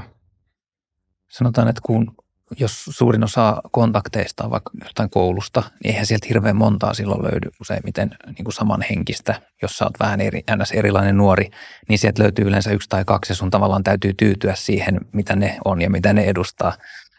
Kun taas sitten musiikin kautta voi paremmin valita sitä, että et, et mikä niin kuin tarkalleen ottaen on se juttu. Totta kai siinäkin on niin kuin tiettyjä hankauksia aina ryhmän sisällä ja erimielisyyksiä näkemyksissä ja muuta, mutta Mutta niinku, se on kuitenkin niinku tarkemmin rajattu ja jotenkin hallitumpi se rajaus ja se otanta ihmisistä, ketä sä pystyt niinku löytämään siihen, siihen piiriin, niin se on laajempi. Muistaaksä, jos, jos vielä miettii tätä ulkopuolisuuden tunnetta, niin että minkälaista se sit sun kohdalla oli? Että millo, et milloin esimerkiksi olisi ekaa kertaa, tai onko jotain muistikuvaa siitä, että milloin ekaa kertaa olisi huomannut, että okei, että nyt itse asiassa tuntuu jollain tavalla ulkopuoliselta? On ehkä ollut aina vähän semmoinen happy outsider, että, että se on ollut mulle enemmänkin sellainen niin kuin voimaa tuova ja niin kuin, että, niin kuin korostanut mun itseyttäni tietyssä mielessä se, että ei lähde mukaan siihen, mihin kaikki muut lähtee ja kehittää vähän omia juttuja. Että ei se, ei se ole yleensä ollut, mä oon kuitenkin ollut aina sosiaalinen, että mä oon löytänyt ystäviä ja kavereita ja olen ollut suht, suht pidetty niin kuin, tota, kaveriporukoissa, vaikkakin varmaan hankala ajoittain, voisin kuvitella, mutta niinhän kaikki, melkein kaikki. Tota, et, et oli siinä porukassa oli tyyppejä, jotka oli selkeästi enemmän niin kuin silleen negatiivisella tavalla ulkopuolisia. Entä jos miettii vaan semmoista, yle, semmoista ulkopuolisuuden tunnetta tai kokemusta, mikä liittyy siihen, että se ympäröivä maailma ei vaan ihan täysin ymmärrä sitä, että minkälainen on itse tai miten, miten itse ajattelee. Tai semmoista kokemusta, että, että, että olisi vaan jollain tavalla ehkä sitten haastavaa löytää semmoisia ihmisiä, joiden kanssa olisi silleen tosi vahvasti samalla aallonpituudella. Niin. Mä ehkä vähän joo laittaisin, että näin jälkikäteen ajatellen, että, että mulla oli sellaista ää, tota, pientä yksinäisyyttä siinä, että kun tuntuu vähän siltä, että et, et on vaikeus löytää sellaista, ää, että pinnallisella tasolla niin kuin tulee tosi hyvin monien kanssa toimeen, mutta sitten taas sellainen niin kuin tietynlainen sielun sympatia niin kehittyy hyvin harvoin. Ää, tai, tai sanotaan näin, että ei se välttämättä edes ollut mitenkään poikkeuksellista. Mulla oli vaan ehkä jostain saattaa olla, että on tullut sellaiset odotukset sitä kohtaa, niin kuin tavallaan sosiaalista kanssakäymistä kohtaan, että, että niin kuin jossain kohtaa sen kuuluu mennä. Tavallaan niin kuin, että palataan taas ihan hetkeksi alkoholiin, niin kuin, että jotkut saattaa ajatella, että jotta sä oot jonkun kanssa todella läheinen, sun pitää vetää lärvit sen kanssa. Että silloin vasta niin kuin, tavallaan sä niin kuin kerrot itsestäsi asioita ja Että niin et, et, tavallaan niin vastaavan tyyppistä niin höpöhöpöähän se tietyssä mielessä on, että et sä ajattelet, että sun pitää niin kuin, just sun ehdoilla ja tietyllä tavalla jonkun ihmisen kanssa niin kuin vuorovaikuttaa. Mutta et, et se on help, helposti, siihen sortuu kyllä. Mm, joo, ja varmasti tuohon just voisi kuvitella, että vaikuttaa ihan ainakin Suome, Suomessa tämä meidän kulttuuri. Siis sillä tavalla, että, että minkälaiseen...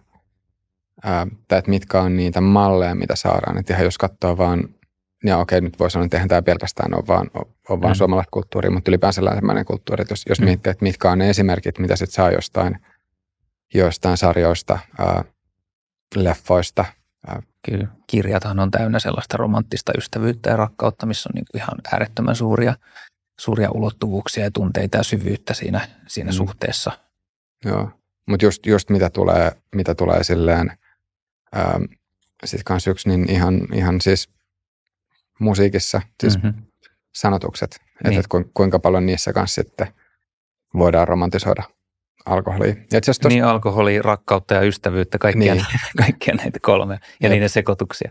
Jep. Itse asiassa tuosta pääsee nyt hauskalla aasinsillalla sitten taas, sit taas näihin sanotuksiin, niin äm, miten sä itse kuvailisit sun omien biisien, omien biisien sanotuksia, että mistä, mistä ne sanotukset kumpuaa, onko sulla jotain, jotain semmoista inspiraation lähdettä, tai jos, jos miettii vielä vaikka jotain, joitain artisteja, joiden sanotuksista erityisesti pitäisi tyylistä tai tavasta, jolla, jolla tota, ähm, ne tekee bi- biiseihinsä sanoja tai lyrikoita, ja sitten, että minkälainen se prosessi on.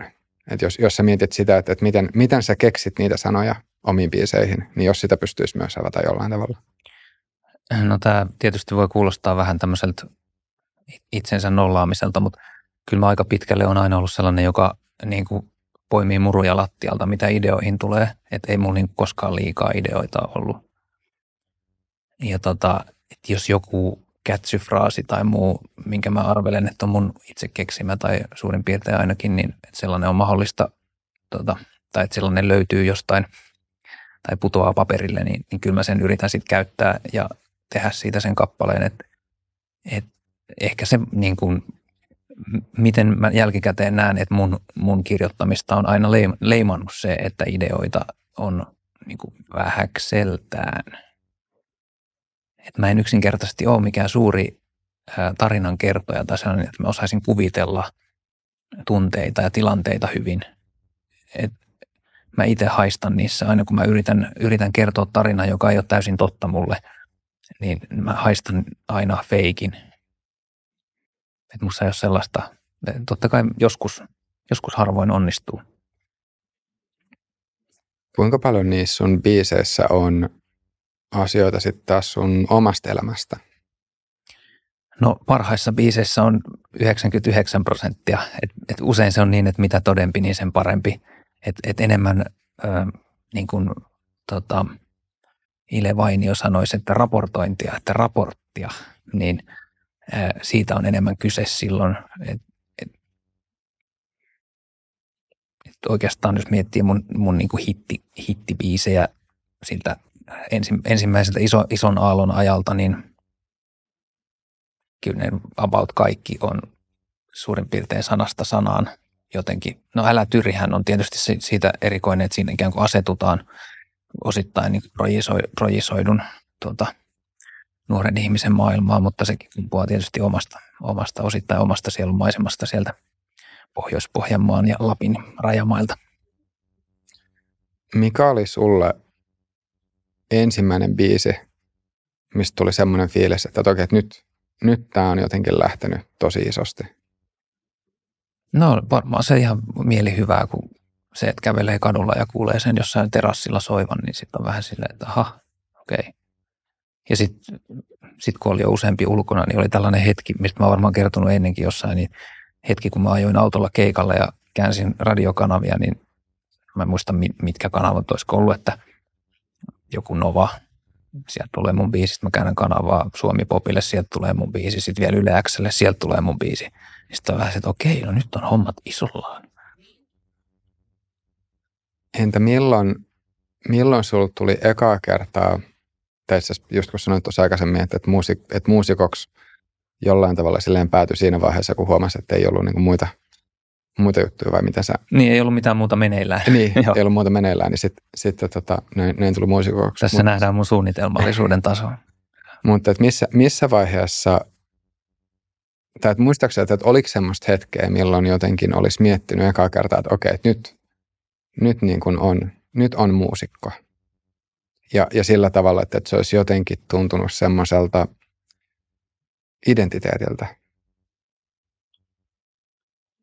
Tai onko no, semmoista, tai no, onko semmoista ei, vieläkään? Ei oikeastaan, koska mullahan kävi silleen, että samaan aikaan kun musiikkiura alkoi lähteen ottaa tulta alle, niin, niin myös perhe tuli kuvioihin. Eli ensimmäinen lapsi syntymään oli vasta kaksikymmentäkaksi silloin.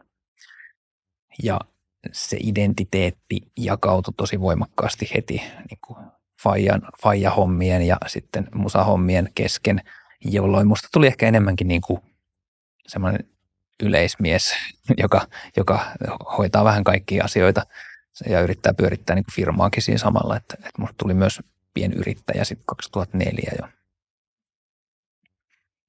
Mitä sä yleisesti ajattelet identiteeteistä? Onko ne, no, onko ne, ne, on, ne on kulttuuri-identiteetti ja yksilöllinen identiteetti, niin ne on hyviä työkaluja maailmassa toimimiseen ja ne toimii vähän niin kuin vaatteet tai joku, mutta, mutta eihän ne silleen, niistä on aina ollut enemmän haittaa kuin hyötyä sit, jos niihin tavallaan takerrutaan niin kuin ne olisi totta.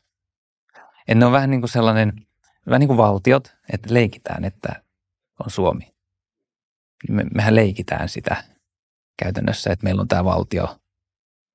Niin kuin me leikitään, että meillä on rahaa. Eihän sitä ole olemassa missään. Suurinta osaa siitähän ei ole olemassa muuta kuin numeroina jossain. Samaten kuin valtion rajat on vaan kartalle piirrettyjä. Niin me leikitään, että me ollaan, ketä me ollaan ja että me asutaan Suomessa ja että me maksetaan rahalla. Niin, niin se on niin kuin hyvä, se on hyvä systeemi silleen niin kuin sillä tasolla, mutta se liian helposti menee siihen, että, että me leikitään liian tosissaan. Venäläiset leikkii tällä hetkellä ihan liian tosissaan venäläisiä. Ja Putin on tällä hetkellä, niin kuin, jollei hän ole jonkinlainen todella out of this world, niin hän on todella tosissaan Putin tällä hetkellä. Ja se on ongelma. Se on iso ongelma niille ukrainalaisille, jotka joutuu tällä hetkellä olemaan todella ukrainalaisia. Sen sijaan, että ne olisi vain jonkin verran ukrainalaisia, sen verran kun tarvii niin kuin sen leikin nimissä. Se ei ole enää leikkiä. Joo, tuossa just ähm, René Nyberg, suurlähettiläs, sanoi sitä, että, että Putin on Ukrainan kansakunnan isä. Ja just viittasi siihen, että, että nyt kun Putin on hyökännyt Ukrainaan, niin se on se, mikä on vahvistanut nyt sitä kansallistunnetta ihan, niin. ihan uudella tavalla. Ja tietyllä tavalla voi myös ajatella, että tämän kaltainen historia nähtiin myös Suomessa. Sitä taas kyllä se tapahtuu ja totta kai sen vaikutus on jo niin kuin sukupolvien mittaan niin löystynyt. Et mun mielestä suomalaiset keskimäärin tuntuu leikkivän suomalaista aika silleen niin kuin maltillisesti. Kohtuullisella tasolla. Silleen, miten se on niin kuin ihan hyvä. Joo. Entä sitten jos vielä miettii semmoisia muuten yksilöllisiä identiteettejä, ää, niin tuleeko sinulla mieleen joitain esimerkkejä sitten taas, mitkä, mitkä just voisi olla haitallisia? Tai että mitkä olisi esimerkki? Minä. Mutta en, mä, mä, en, mä en osaa, kun me ei voida mennä toistemme pään sisään ja nähdä tarkalleen ottaen, mitä siellä tapahtuu. Mutta mut vaikka, mut vaikka silleen, niin kuin, että, että tuleeko sinulla mieleen omalla kohdalla joitain semmoisia, sanotaan esimerkkejä identiteeteistä, joita sulla olisi ollut ja sitten joista olisi huomannut jälkikäteen, että okei, että nyt itse asiassa, että tämä ei välttämättä olekaan hyödyllinen identiteetti ja että on ehkä parempi, että siitä jollain tavalla sitten päästään irti tai että siihen ei takarru? Tuossa on tietysti se ää, veitsellä leikkaaminen on vähän vaikeaa. Identiteetti on jotain, mikä muljua ajassa koko ajan niin kuin eteenpäin ja pikkasen muokkautuu, muokkautuu siinä, siinä niin kuin matkalla. Nyt kyllä mä aika, aika leikaten sen, tota, mulla oli myös tällainen rasta, rastafarikausi. Mä tuota ystävieni johdatuksella perehdyin vähän ta- tarkemmin tavallaan rastalivitiin eli elämäntapaan ja mitä, mitä se niin kuin tavallaan, millä tavoin sitä, sitä voi Suomessakin toteuttaa. Ja astuin sisään. On olemassa sellainen kappale kuin Door Peep Shall Not Enter, eli ovelta kurkistelija ei pääse koskaan sisään. Ja mä, otin, mä niin kuin ajattelin, että no okei, että jos mä haluan ottaa selvää, että mistä tässä on kyse, niin mä vaan astun sisään.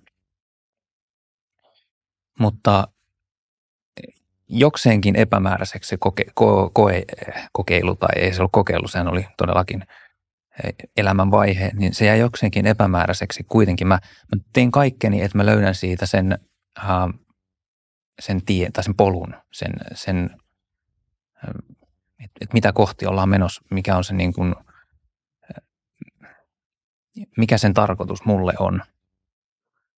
Mutta sitten mun täytyy niin kuin myöntää, että et ehkä se kuitenkin tarkoitus oli vaan löytää joku hengellisyyden tapa, joka ei ole se, se normaali tai se, mitä mulle tuputetaan, ja joka sisällyttäisi silloisen harrastukseni pilvenpolton.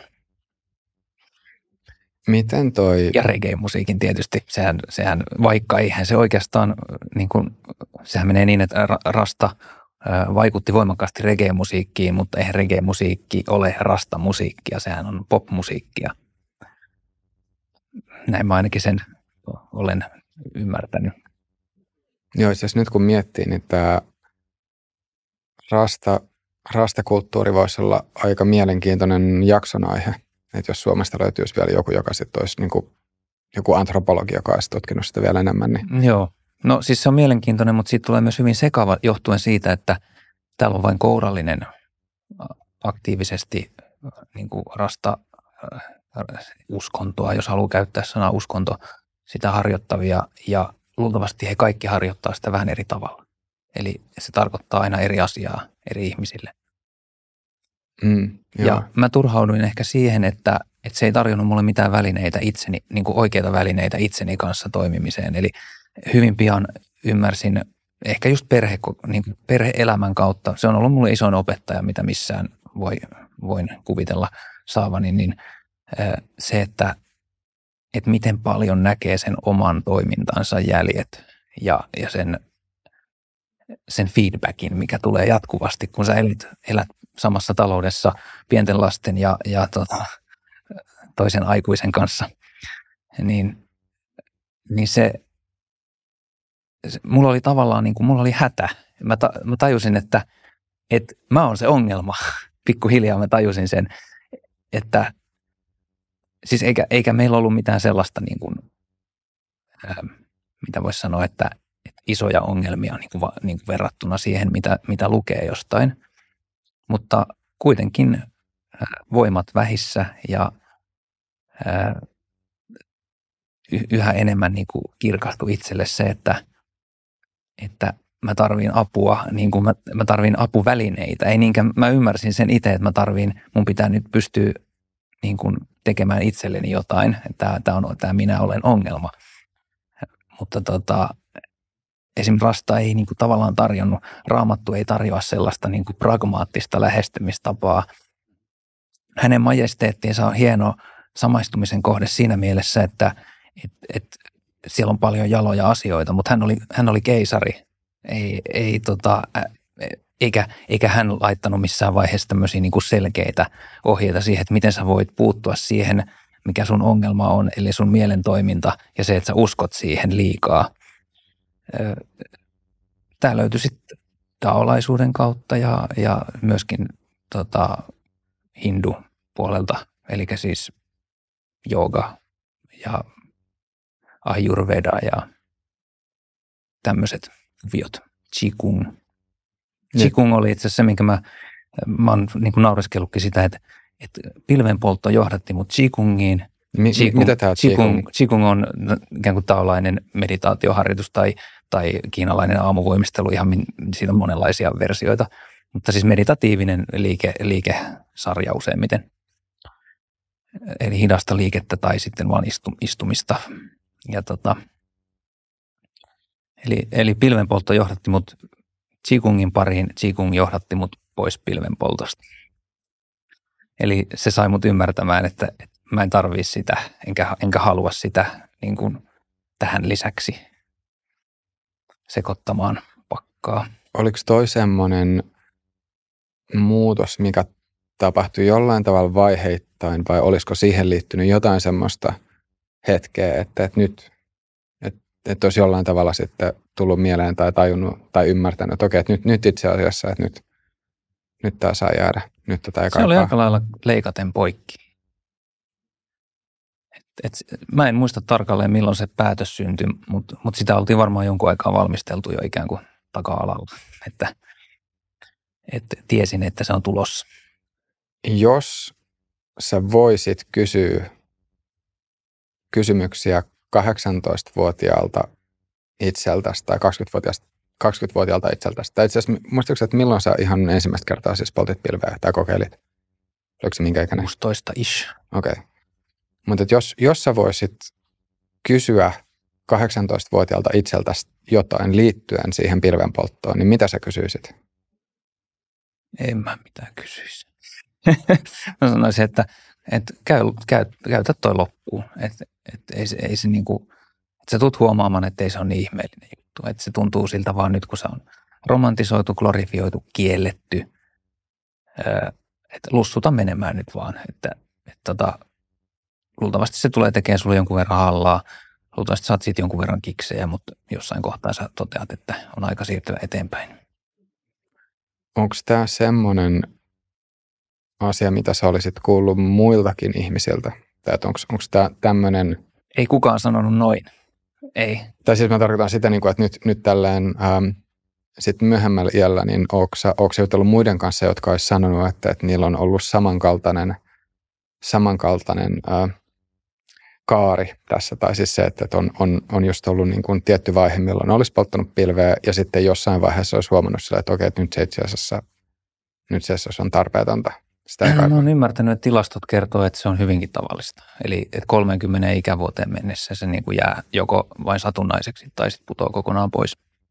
Että se tosiaan on parikymppisten hommaa niin pääasiassa. Että totta kai on poikkeuksia siitä. Enkä mä, itse niin kuin pointti tässä ei ole se, että, että kaikki, jotka polttaa pilveä, on luusereita. Mutta mun mielestä kaikki, jotka suhtautuu siihen jonkinlaisena, että, että tarvii sitä, niin, niin silloin on kyse taas siitä samasta asiasta, että mikä on se kitka, mitä sä yrität niin kuin paeta, tai se, se kitka sun sisällä, mikä saa sut niin kuin ajattelemaan, että, että sä haluat nyt siihen tilaan, minkä se pilvi voi sulle tarjota.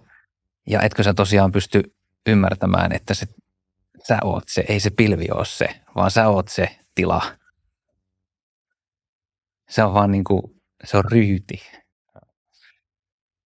Sillä on, sillä on jokin, jonkinlainen vaikutus aivoihin, mutta se tavallaan se, Mua vähän mua niin kuin ärsyttää. Mä, mä kutsun nykyään tisseiksi kaikkia asioita, mitkä on tollaisia. Musta ne on niin kuin tissejä. Silleen on, voi olla vähän ehkä roisia sanoa, että pilven poltto on niin kuin esi, esikouluhommaa tai, se... tai vauva, niin kuin, että se on niin kuin vauvatason hommaa. Ja voi olla, että joku vetää hernukan, mutta ihan sama. Mun mielestä dogaaminen, pilven poltto, herkuttelu, kaikki, kaikki tällainen on, on, ne on niin kuin tissejä. Että se on se äidinmaito, mitä... mitä sitten tota, tietyllä tavalla. Niin, mutta jos sä, jos sä oot vauvoja hoitanut, niin kyllähän sä tiedät, että ei se ole usein tai aina kyse vaan siitä maidosta, vaan ne mielellään lutkuttaisi sitä ihan muutenkin. Heti kun tulee vähän paha mieli. Niin, aivan. Monesti senkin jälkeen, kun sitä maitoa ei juurikaan tuu sieltä enää, niin ne haluaa silti sitä aina välillä. Kai, kai se pätee aikuisiin miehenkin sitten vielä. Kyllä se pätee. Ja, ja naisiin se pätee ihan kaikkiin.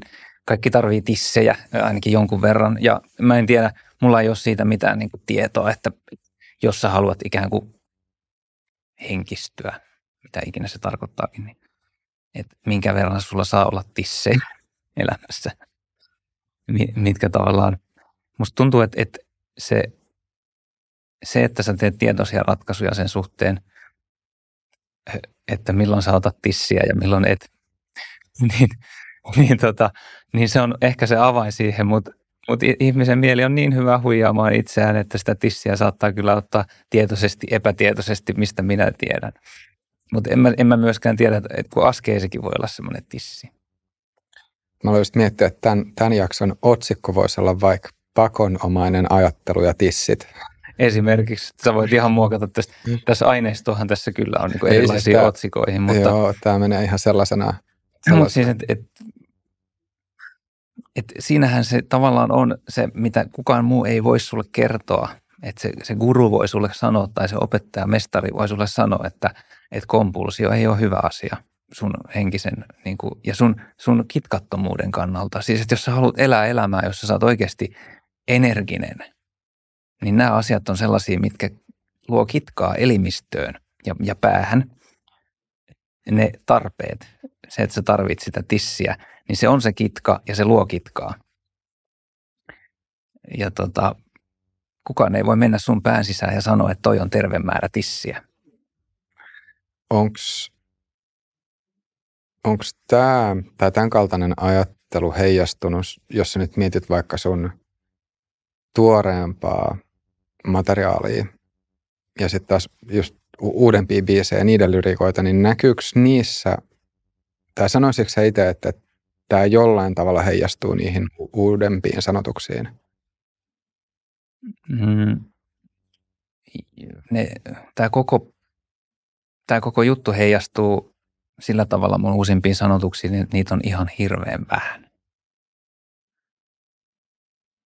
Ja tota, osittain se johtuu siitä, että mun on niin vaikea promota sellaista materiaalia, missä eläydytään draamaan, kun mä samaan aikaan en usko siihen, niin kuin en halua uskoa siihen, että, että ylipäänsä se, että itsensä viihdyttäminen kuuntelemalla jotain, mikä jotenkin dramaattisella tavalla näppäilee, varsinkin tekstitasolla näppäilee sun jotain, painelee sun emotionaalisia pisteitä, niin että se on niin kuin viihdettä. Että sä kuuntelet vaikka silleen päivässä silleen helposti viisikymmentä biisiä, missä on kaikissa jotain sellaista. Se on, se on aika kaoottista niin kuin itselääkintää, jos, jos sitä ajattelee silleen, että, että tekeekö se niin kuin hyvää sitten kuitenkaan.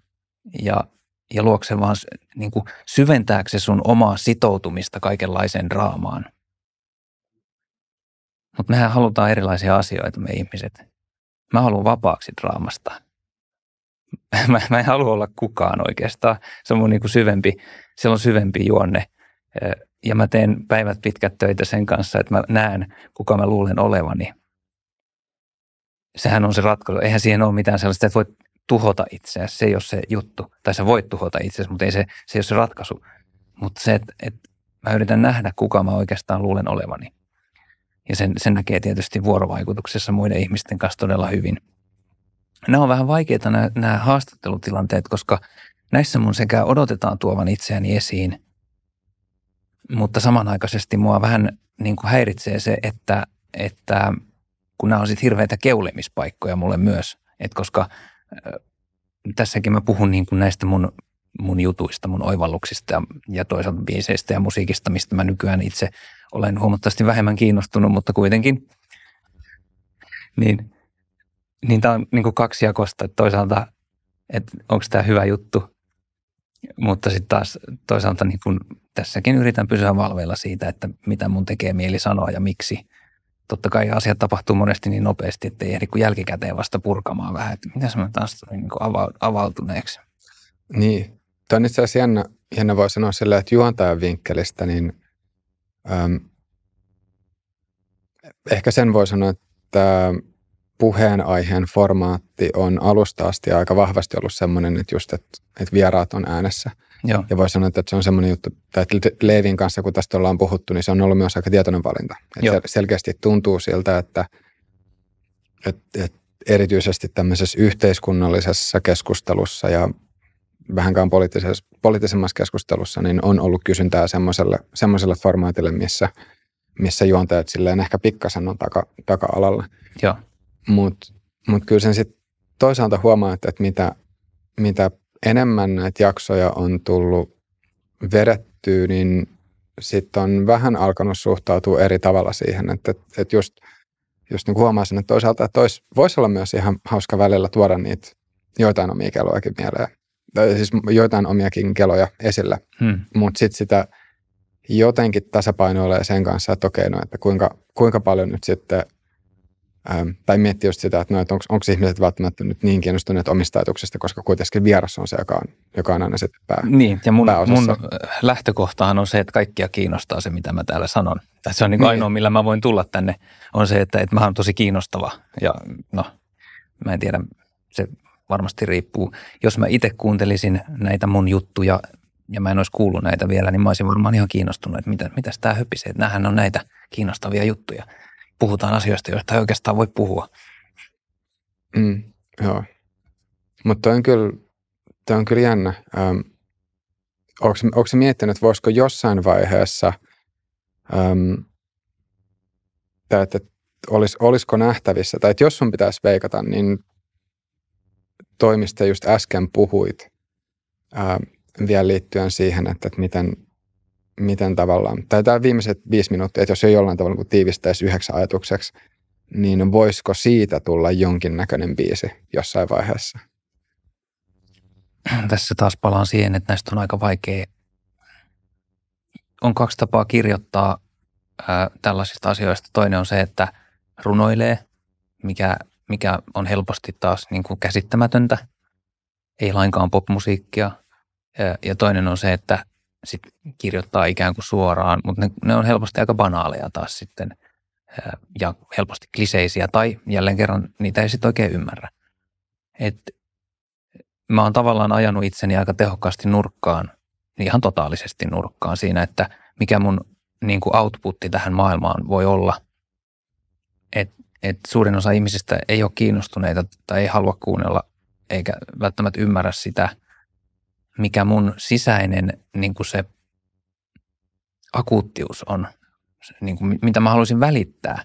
Ei, mä tiedän, kuka tahansa voi lukea, siis nykyäänhän niin kuin tarvitko mennä someen ja laittaa sinne, vaikka kirjoittaa guru, niin sieltä tulee heti useampi erilainen tota, opettaja, jotka puhuu ihan niin kuin todella asiaa, monet niistä niin kuin mun näkökulmasta. Ää, mutta, mutta kun ei se puhe ole kuitenkaan, se, se vie vaan niin kuin vähän matkaa. Se, se auttaa siinä, että sä kuuntelet tämä opeen, niin se auttaa sua niin kuin pysymään sillä tiellä, mutta mut se on niin kuin oma, oma polku, mikä pitäisi mennä. Ja tota, et, et mä haluaisin niin kuin sysäillä ihmisiä kohti sitä, koska mä itse koen, että mä saan siitä niin paljon iloa samalla, kun se, kun se niin kuin tuntuu, että, että tietyt esteet sisällä murenee ja, ja oma, oma niin kuin se identiteetti liukenee silleen vähitellen, niin, tai ainakin se muuttuu, kokee jonkinlaisen muodonmuutoksen ja se vapauttaa niin paljon energiaa ja iloa ja mä näen sen myös ympärilläni sen vaikutuksen niin kuin mun läheisissä, Ö, mutta, mutta se tapa, millä mä kommunikoin maailman kanssa, niin se ei ole koskaan ollut oikein se, niin kuin ideaali siihen, että, että kolme minuutin poppibiisi. Ihmissuhteistahan ne yleensä kertoo. No, minua ei kiinnosta ihmissuhteet valitettavasti. Ei vaan. Kyllähän mua nyt nekin jonkun verran, totta kai mä leikin sitä leikkiä myös, niin kuin kuuluukin. Ja, ja olen kiintynyt moniin ihmisiin ihan niin kuin hurjastikin. Mutta kun ne on onnellisia, suurin osa mun ihmissuhteista, voisi sanoa, että melkein kaikki ne on niin kuin enemmän onnellisia kuin onnettomia. Niissä on hirveän vähän mitään semmoista niin kuin viiltävää tai, tai sellaista, mistä mä voisin ammentaa niin kuin just sitä poppibiisin sellaista, että siihen tulee syvyyttä. Niin mun pitäisi niin kuin keksiä sitä. Kuinka paljon poppibiisien tekemisessä joutuu ottaa huomioon sitä just, että mikä toimii radiossa ja mikä on semmoista, mikä on semmoista, mikä sitten toimii massoille? Ihan täysin riippuu siitä, mitä yrittää tehdä. Et jos sä haluat sen biisin soimaan radiossa, niin sit kannattaa kyllä suhtautua vakavasti siihen, mitä esimerkiksi juuri se levyyhtiö sitä sanoo, että koska he on usein hyvää pataa niiden radiopomojen kanssa, niin he tietää jo etukäteen, että mitä ne tulee sanomaan, minkä, minkäkinlaisesta mesitsistä tai tarinasta tai, tai tyylilajista tai mistä tahansa, että Se on, se on niin kuin yksi tapa. Sitten on tietysti tämä, että on, on olemassa eri kanavia saada musiikkia kuuluviin, mutta niissä kaikissa on tietyt lainalaisuudet kyllä. Et, et, jos haluaa pysyä niin sanotusti leivän syrjässä tässä hommassa, niin, niin tottahan pitää kuunnella myös, että et mikä se on se. Ja pitää, pitää myös valitettavasti katsoa taaksepäin, että no Jukka Pojalta on totuttu kuuntelemaan tollainen, tollaista, tollaista. Nämä on niitä kuunnelluimpia biisejä. No mikä on todennäköisin tapa saada se seuraava biisi niin kuin isosti esille? No se on tehdä suurin piirtein samanlainen biisi, ihanakaan liian erilainen. Ja sitäkin on tässä vuosien mittaan kokeiltu ja välillä on onnistuttukin. Papajahan on aika freesi vielä, vaikka se on kaksituhattayhdeksäntoista vai kaksikymmentä, niin tota, sehän oli tietyllä tavalla vähän niin kuin modernisoitua Jukka Poikaa, että siinä oli kuitenkin fik- fiktiota ja Tota, kuitenkin sille riittävästi oivalluksia. Niin kuin, se on mahdollista tehdä ja kyllä mä uskon, että mä tuun sen vielä tekemäänkin niin kuin aina, aina välillä uudestaan, tulee tulemaan uudestaan, mutta se, että jotta sitä materiaalia olisi niin kuin omasta takaa, niin pitäisi elää vähän erilaista elämää, ajatella vähän erilaisia asioita. Pitäisi olla jotenkin investoituneempi siihen draamaan, jotta se jaksaisi kiinnostaa, jotta, jotta niitä erilaisia juonenkäänteitä ja, ja niitä, että, sitä, se, tavallaan, että se peli kiinnostaisi enemmän. Oletko sä miettinyt sitten musiikin rinnalle jotain ihan kokonaan toista juttua? Esimerkiksi vaikka se, että jossain kohtaa vaikka avaisi jonkun oman joogastudion tai jotain tämmöistä. Hassua, kun kysyit, koska mua kysyttiin tuossa ihan pari viikkoa sitten tota, vihreiden kansanedustajaksi. Ja sanotaan näin, että en sanonut tiukkaa eitä, mutta sanoin, että ei ainakaan vielä tälle kaudelle. Mutta kyllä mä ihan tosissani sitäkin mietin, että olisikohan mulle siellä käyttöä. Et, et tavallaan mä tiedän, tunnen itseni nyt suurin piirtein sen verran, että mä tiedän, että mä pystyisin tekemään monenlaisiakin asioita. Että, ja tällä hetkellä mä en ole enää verrattuna nuori, nuoruuteeni, niin mä en ole enää ihan niin sillä tavalla kiihkeä ja henkilökohtainen suhteessa mielipiteisiin ja asioista, niin kuin politiikasta esimerkiksi. Että, että toki vihreät olisi mulle ihan oikea puolue varmaan. Kannalta monia arvoja, mitä siellä on. Mun mielestä on niin kuin oikea tie eteenpäin, mutta ää, en mä niin kuin kenenkään kanssa jaksaisi silleen niin kuin kiukutella niistä. Että mä myös hyväksyn ne parlamentaariset niin kuin rajoitukset, mitkä siinä on, ja ymmärrän myös osittain sitä liike-elämän painetta, mikä tulee. Ihmiset tekee töitä, sehän on ihan selvä, ja, ja monet vanhat asiat on niin kuin juurtunut syvään, syvään kulttuuriin, että et kyllä mä niin kuin tuommoiset tuommoiset tajuun nyt, että et mä en niin kuin välttämättä menisi sinne niin kuin repimään mitään, mutta sitten et ehkä joissain pienissä asioissa pystyisi tekemään parempia, parempaa huomista kliseisesti. En tiedä, en tiedä, en ainakaan vielä tällä kaudella sitä ei kokeilla. Mm, niin toi politiikka, vaikka ei ole koskaan itse ollut siellä sisällä, niin, niin se kyllä vaikuttaa, vaikuttaa silleen aika oman Omanlaiselta, omanlaiseltaan, että nyt, nyt tekee mieli suositella kaikille ää, kuulijoille ja katsojillekin tota Anna Kontulan eduskuntakirjaa. Et se oli mun mielestä tosi, tosi mielenkiintoinen ja vaikutti, että toi Kontulahan on siis itse vasemmistoliiton, vasemmistoliiton kansanedustaja, mutta mun mielestä kokonaisuudessaan, jos sitä kirjaa tarkastelee, niin se vaikutti silleen aika aika neutraalilta, että siinä se vasemmistolaisuus, musta tuntuu, että ehkä se olisi ehkä niin kuin parilla sivulla jotenkin selkeämmin paistunut läpi. Joo, joo. Mutta no, toi on, mä otan kans ton kopin tuosta, tota, mua kiinnostaa nimittäin sattuneesta syystä, että mitä se on, se homma. Joo, että ehkä sen, se mikä on, mikä politiikasta nyt on tässä, tai, tai voi sanoa, että kun, kun puheenaihetta on tullut tehtyä nyt, ei ihan vielä viittä vuotta, mutta kohta, niin niin jotenkin se on yhä enemmän ja enemmän alkanut vaikuttaa teatterilta. Hmm. Eli just se, että, että se, mitä, se mitä kansanedustajat tai kansanedustajaksi haluavat puhua julkisuudessa, niin se on, se on tietynlaista, tai se tuntuu niin kuin tosi vahvastikin tietynlaiselta teatterilta. Ja, ja just se, että, että sen, äm, mitä se nyt voisi sanoa? Mun mielestä niin kuin ehkä, ehkä se kaikista keskeisin Keskeisin juttu, tai, vo, tai voi sanoa näin, että politiikka omasta mielestä näyttää huomattavasti helpommin ymmärrettävältä, jos muistaa sen, että jokainen poliitikko puhuu vaan ja ainoastaan sille omalle, omalle potentiaaliselle äänestäjäryhmälle. Niinpä, joo, ja tota mä mietin kanssa itse asiassa viimeksi tänään, että, että niinhän se tosiaan menee, että et sä mene sinne yrittää vakuuttaa kaikkia, vaan, vaan sulla on se tietty uskollinen lauma, ketä sä yrität ruokkia niillä päätöksillä, ainakin saada sen näyttämään siltä, että sä niin kuin muistat heidät. Jep, ja just se, että ne pahimmat kilpakumppanit sitten tyypillisesti on omassa puolueessa samalla äänestysalueella, niin. Ja ne, jotka vielä on hyvinkin vahvasti samaa mieltä asioista. Niinpä, niinpä.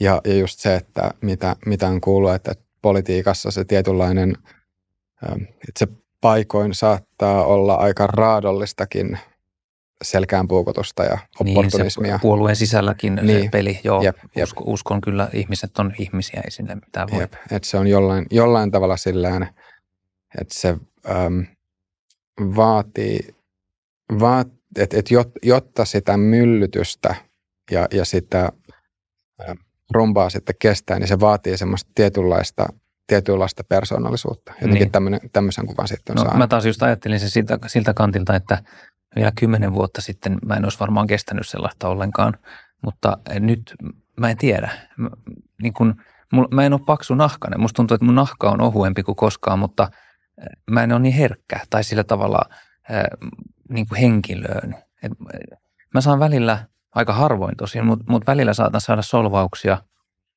jotain kautta. Ja ei se tunnu hirveän pahalta yleensä. Mä oon yleensä kaikki ne negatiiviset läpät, mitä, mitä jos, jos mulle heitetään, niin ne on tuttuja. Mä oon ajatellut ne itse jo ennen. Ei ne ole mitään uutta. Mä tiedän, miten niihin suhtaudutaan. Ja tavallaan, jos joku osoittaa, että mä oon väärässä jossain, niin no, okei. En, en jää siitä inttämään.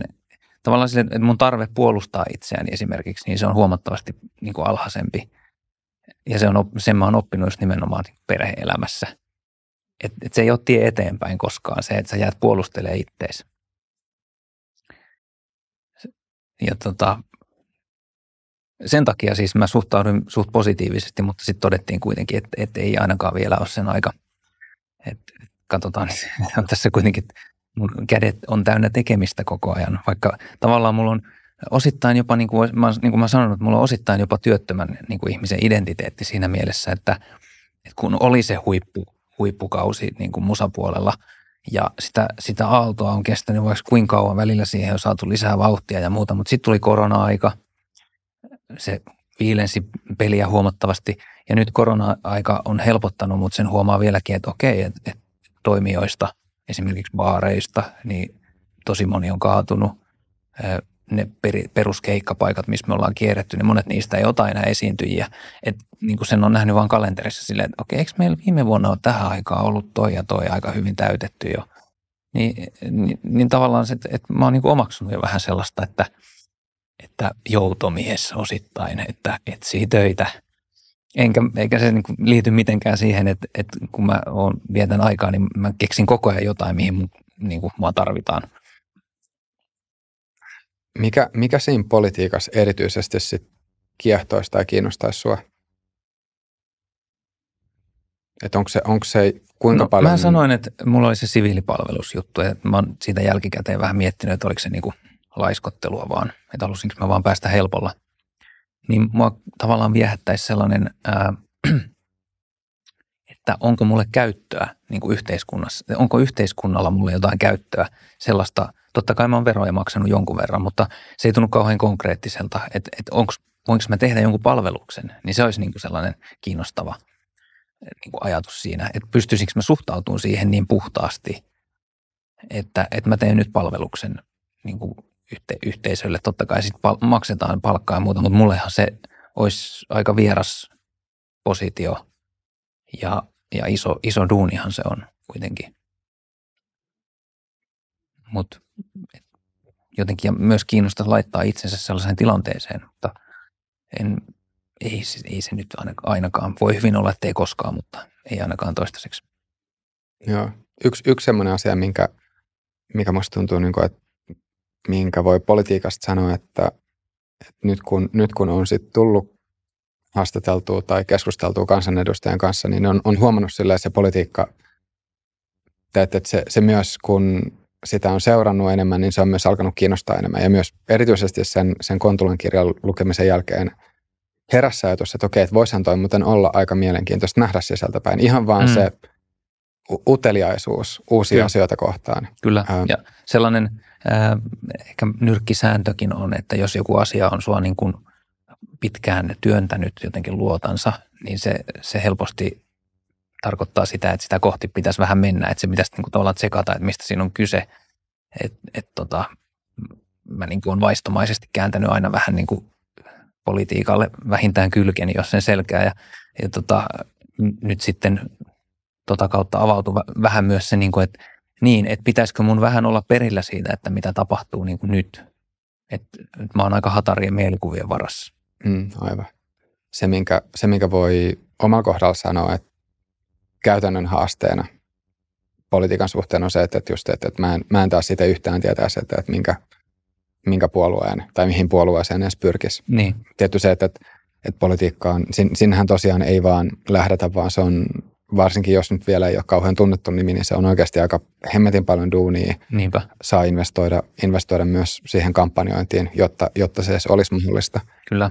Öm, ja sitten se toinen asia ehkä, mikä, tai minkä huomaat, että mikä politiikassa sitten sit vähän vieroksuttaa. Ja nyt voi, voi olla silleen, että oma tulkinta nyt ei ole se kaikesta, öm, tai että se oikeasti nyt ei ihan näin mene, mutta jotenkin tuntuu sieltä, että kansanedustajat loppupeleissä myöskään, sit, niin kun, että jos on, jos on sitten päässyt sisään, niin sitten ei välttämättä pysty puhumaan enää kauhean vapaasti. Et yleensä niin. yleensä niin kun ne ihmiset, jotka on vasta hakemassa eduskuntaan, jotka ei ole siellä, niin ne, ne jotenkin puhuu, puhuu enemmän sitä, mitä ajattelee. Ja sitten sen mm. jälkeen, kun on sitten kesytetään. Päässyt, sitten kesytetään. Nimenomaan mm. sitten on se, menee semmoisen mankelin läpi. Siellä mm. on viestintätoimistot, kaikennäköisiä koulutuksia. Kyllä. Ja sen jälkeen sitten, jos, jos on haastatteluita, niin ne, ne on tota hyvin ympäripyöreitä vastauksia. Ja, ja tavallaan, että se, ja jollain tavalla, no en tiedä, siis varmaan, varmaan nyt olisi ehkä sitten mahdollista, että sanoo vaan, että, no, että ei, ei lähde tuohon messiin, mutta en tiedä kuinka helppoa se olisi. Mutta jotenkin niin kuin tuntuisi siltä, että,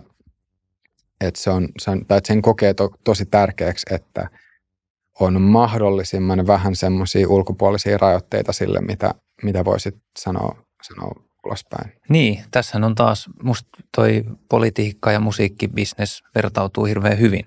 Mm. Siinä mielessä, I, niin kuin, että jos ei puhuta indie-hommista, vaan puhutaan niin kuin niin, siitä mainstreamista, niin kyllä se aina kuuluu suosittujen artistienkin tuotannossa se, että tietty, tiettyjä palavereja on käyty ja äh, tietty valikointi on tehty niin kuin myös muiden toimesta kuin sen, sen artistin itsensä, että ellei hän ole vaan luontaisesti sellainen, että kaikki menee just näin, mutta et, et, et se A, että R-räys on aika, aika ankaraa monesti.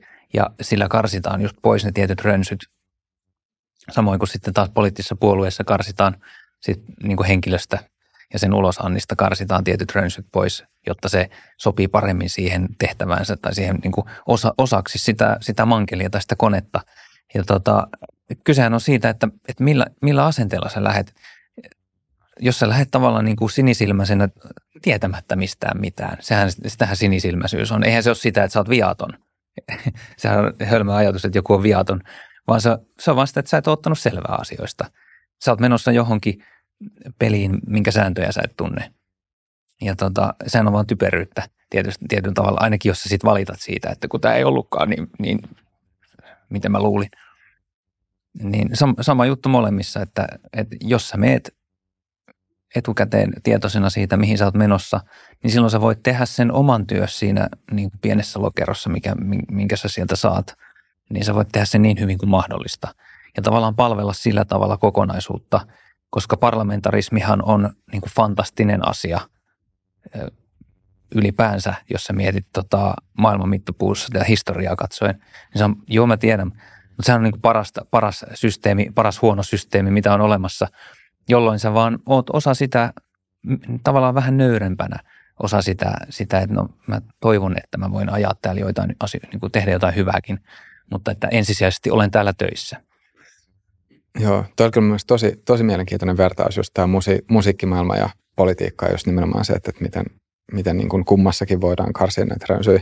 Ähm, nyt täytyy sanoa, että tästä olisi tosi mielenkiintoista jatkaa keskustelua vielä vaikka kuinka, kuinka paljon pidemmällä ja tuntuu, että nyt, nyt kunnolla lähti vasta käyntiin. Tosin meillä on nauhoitusaikaa, just katoin, että varmaan minuutti tällä hetkellä mm, jäljellä, että nyt, nyt joutuu.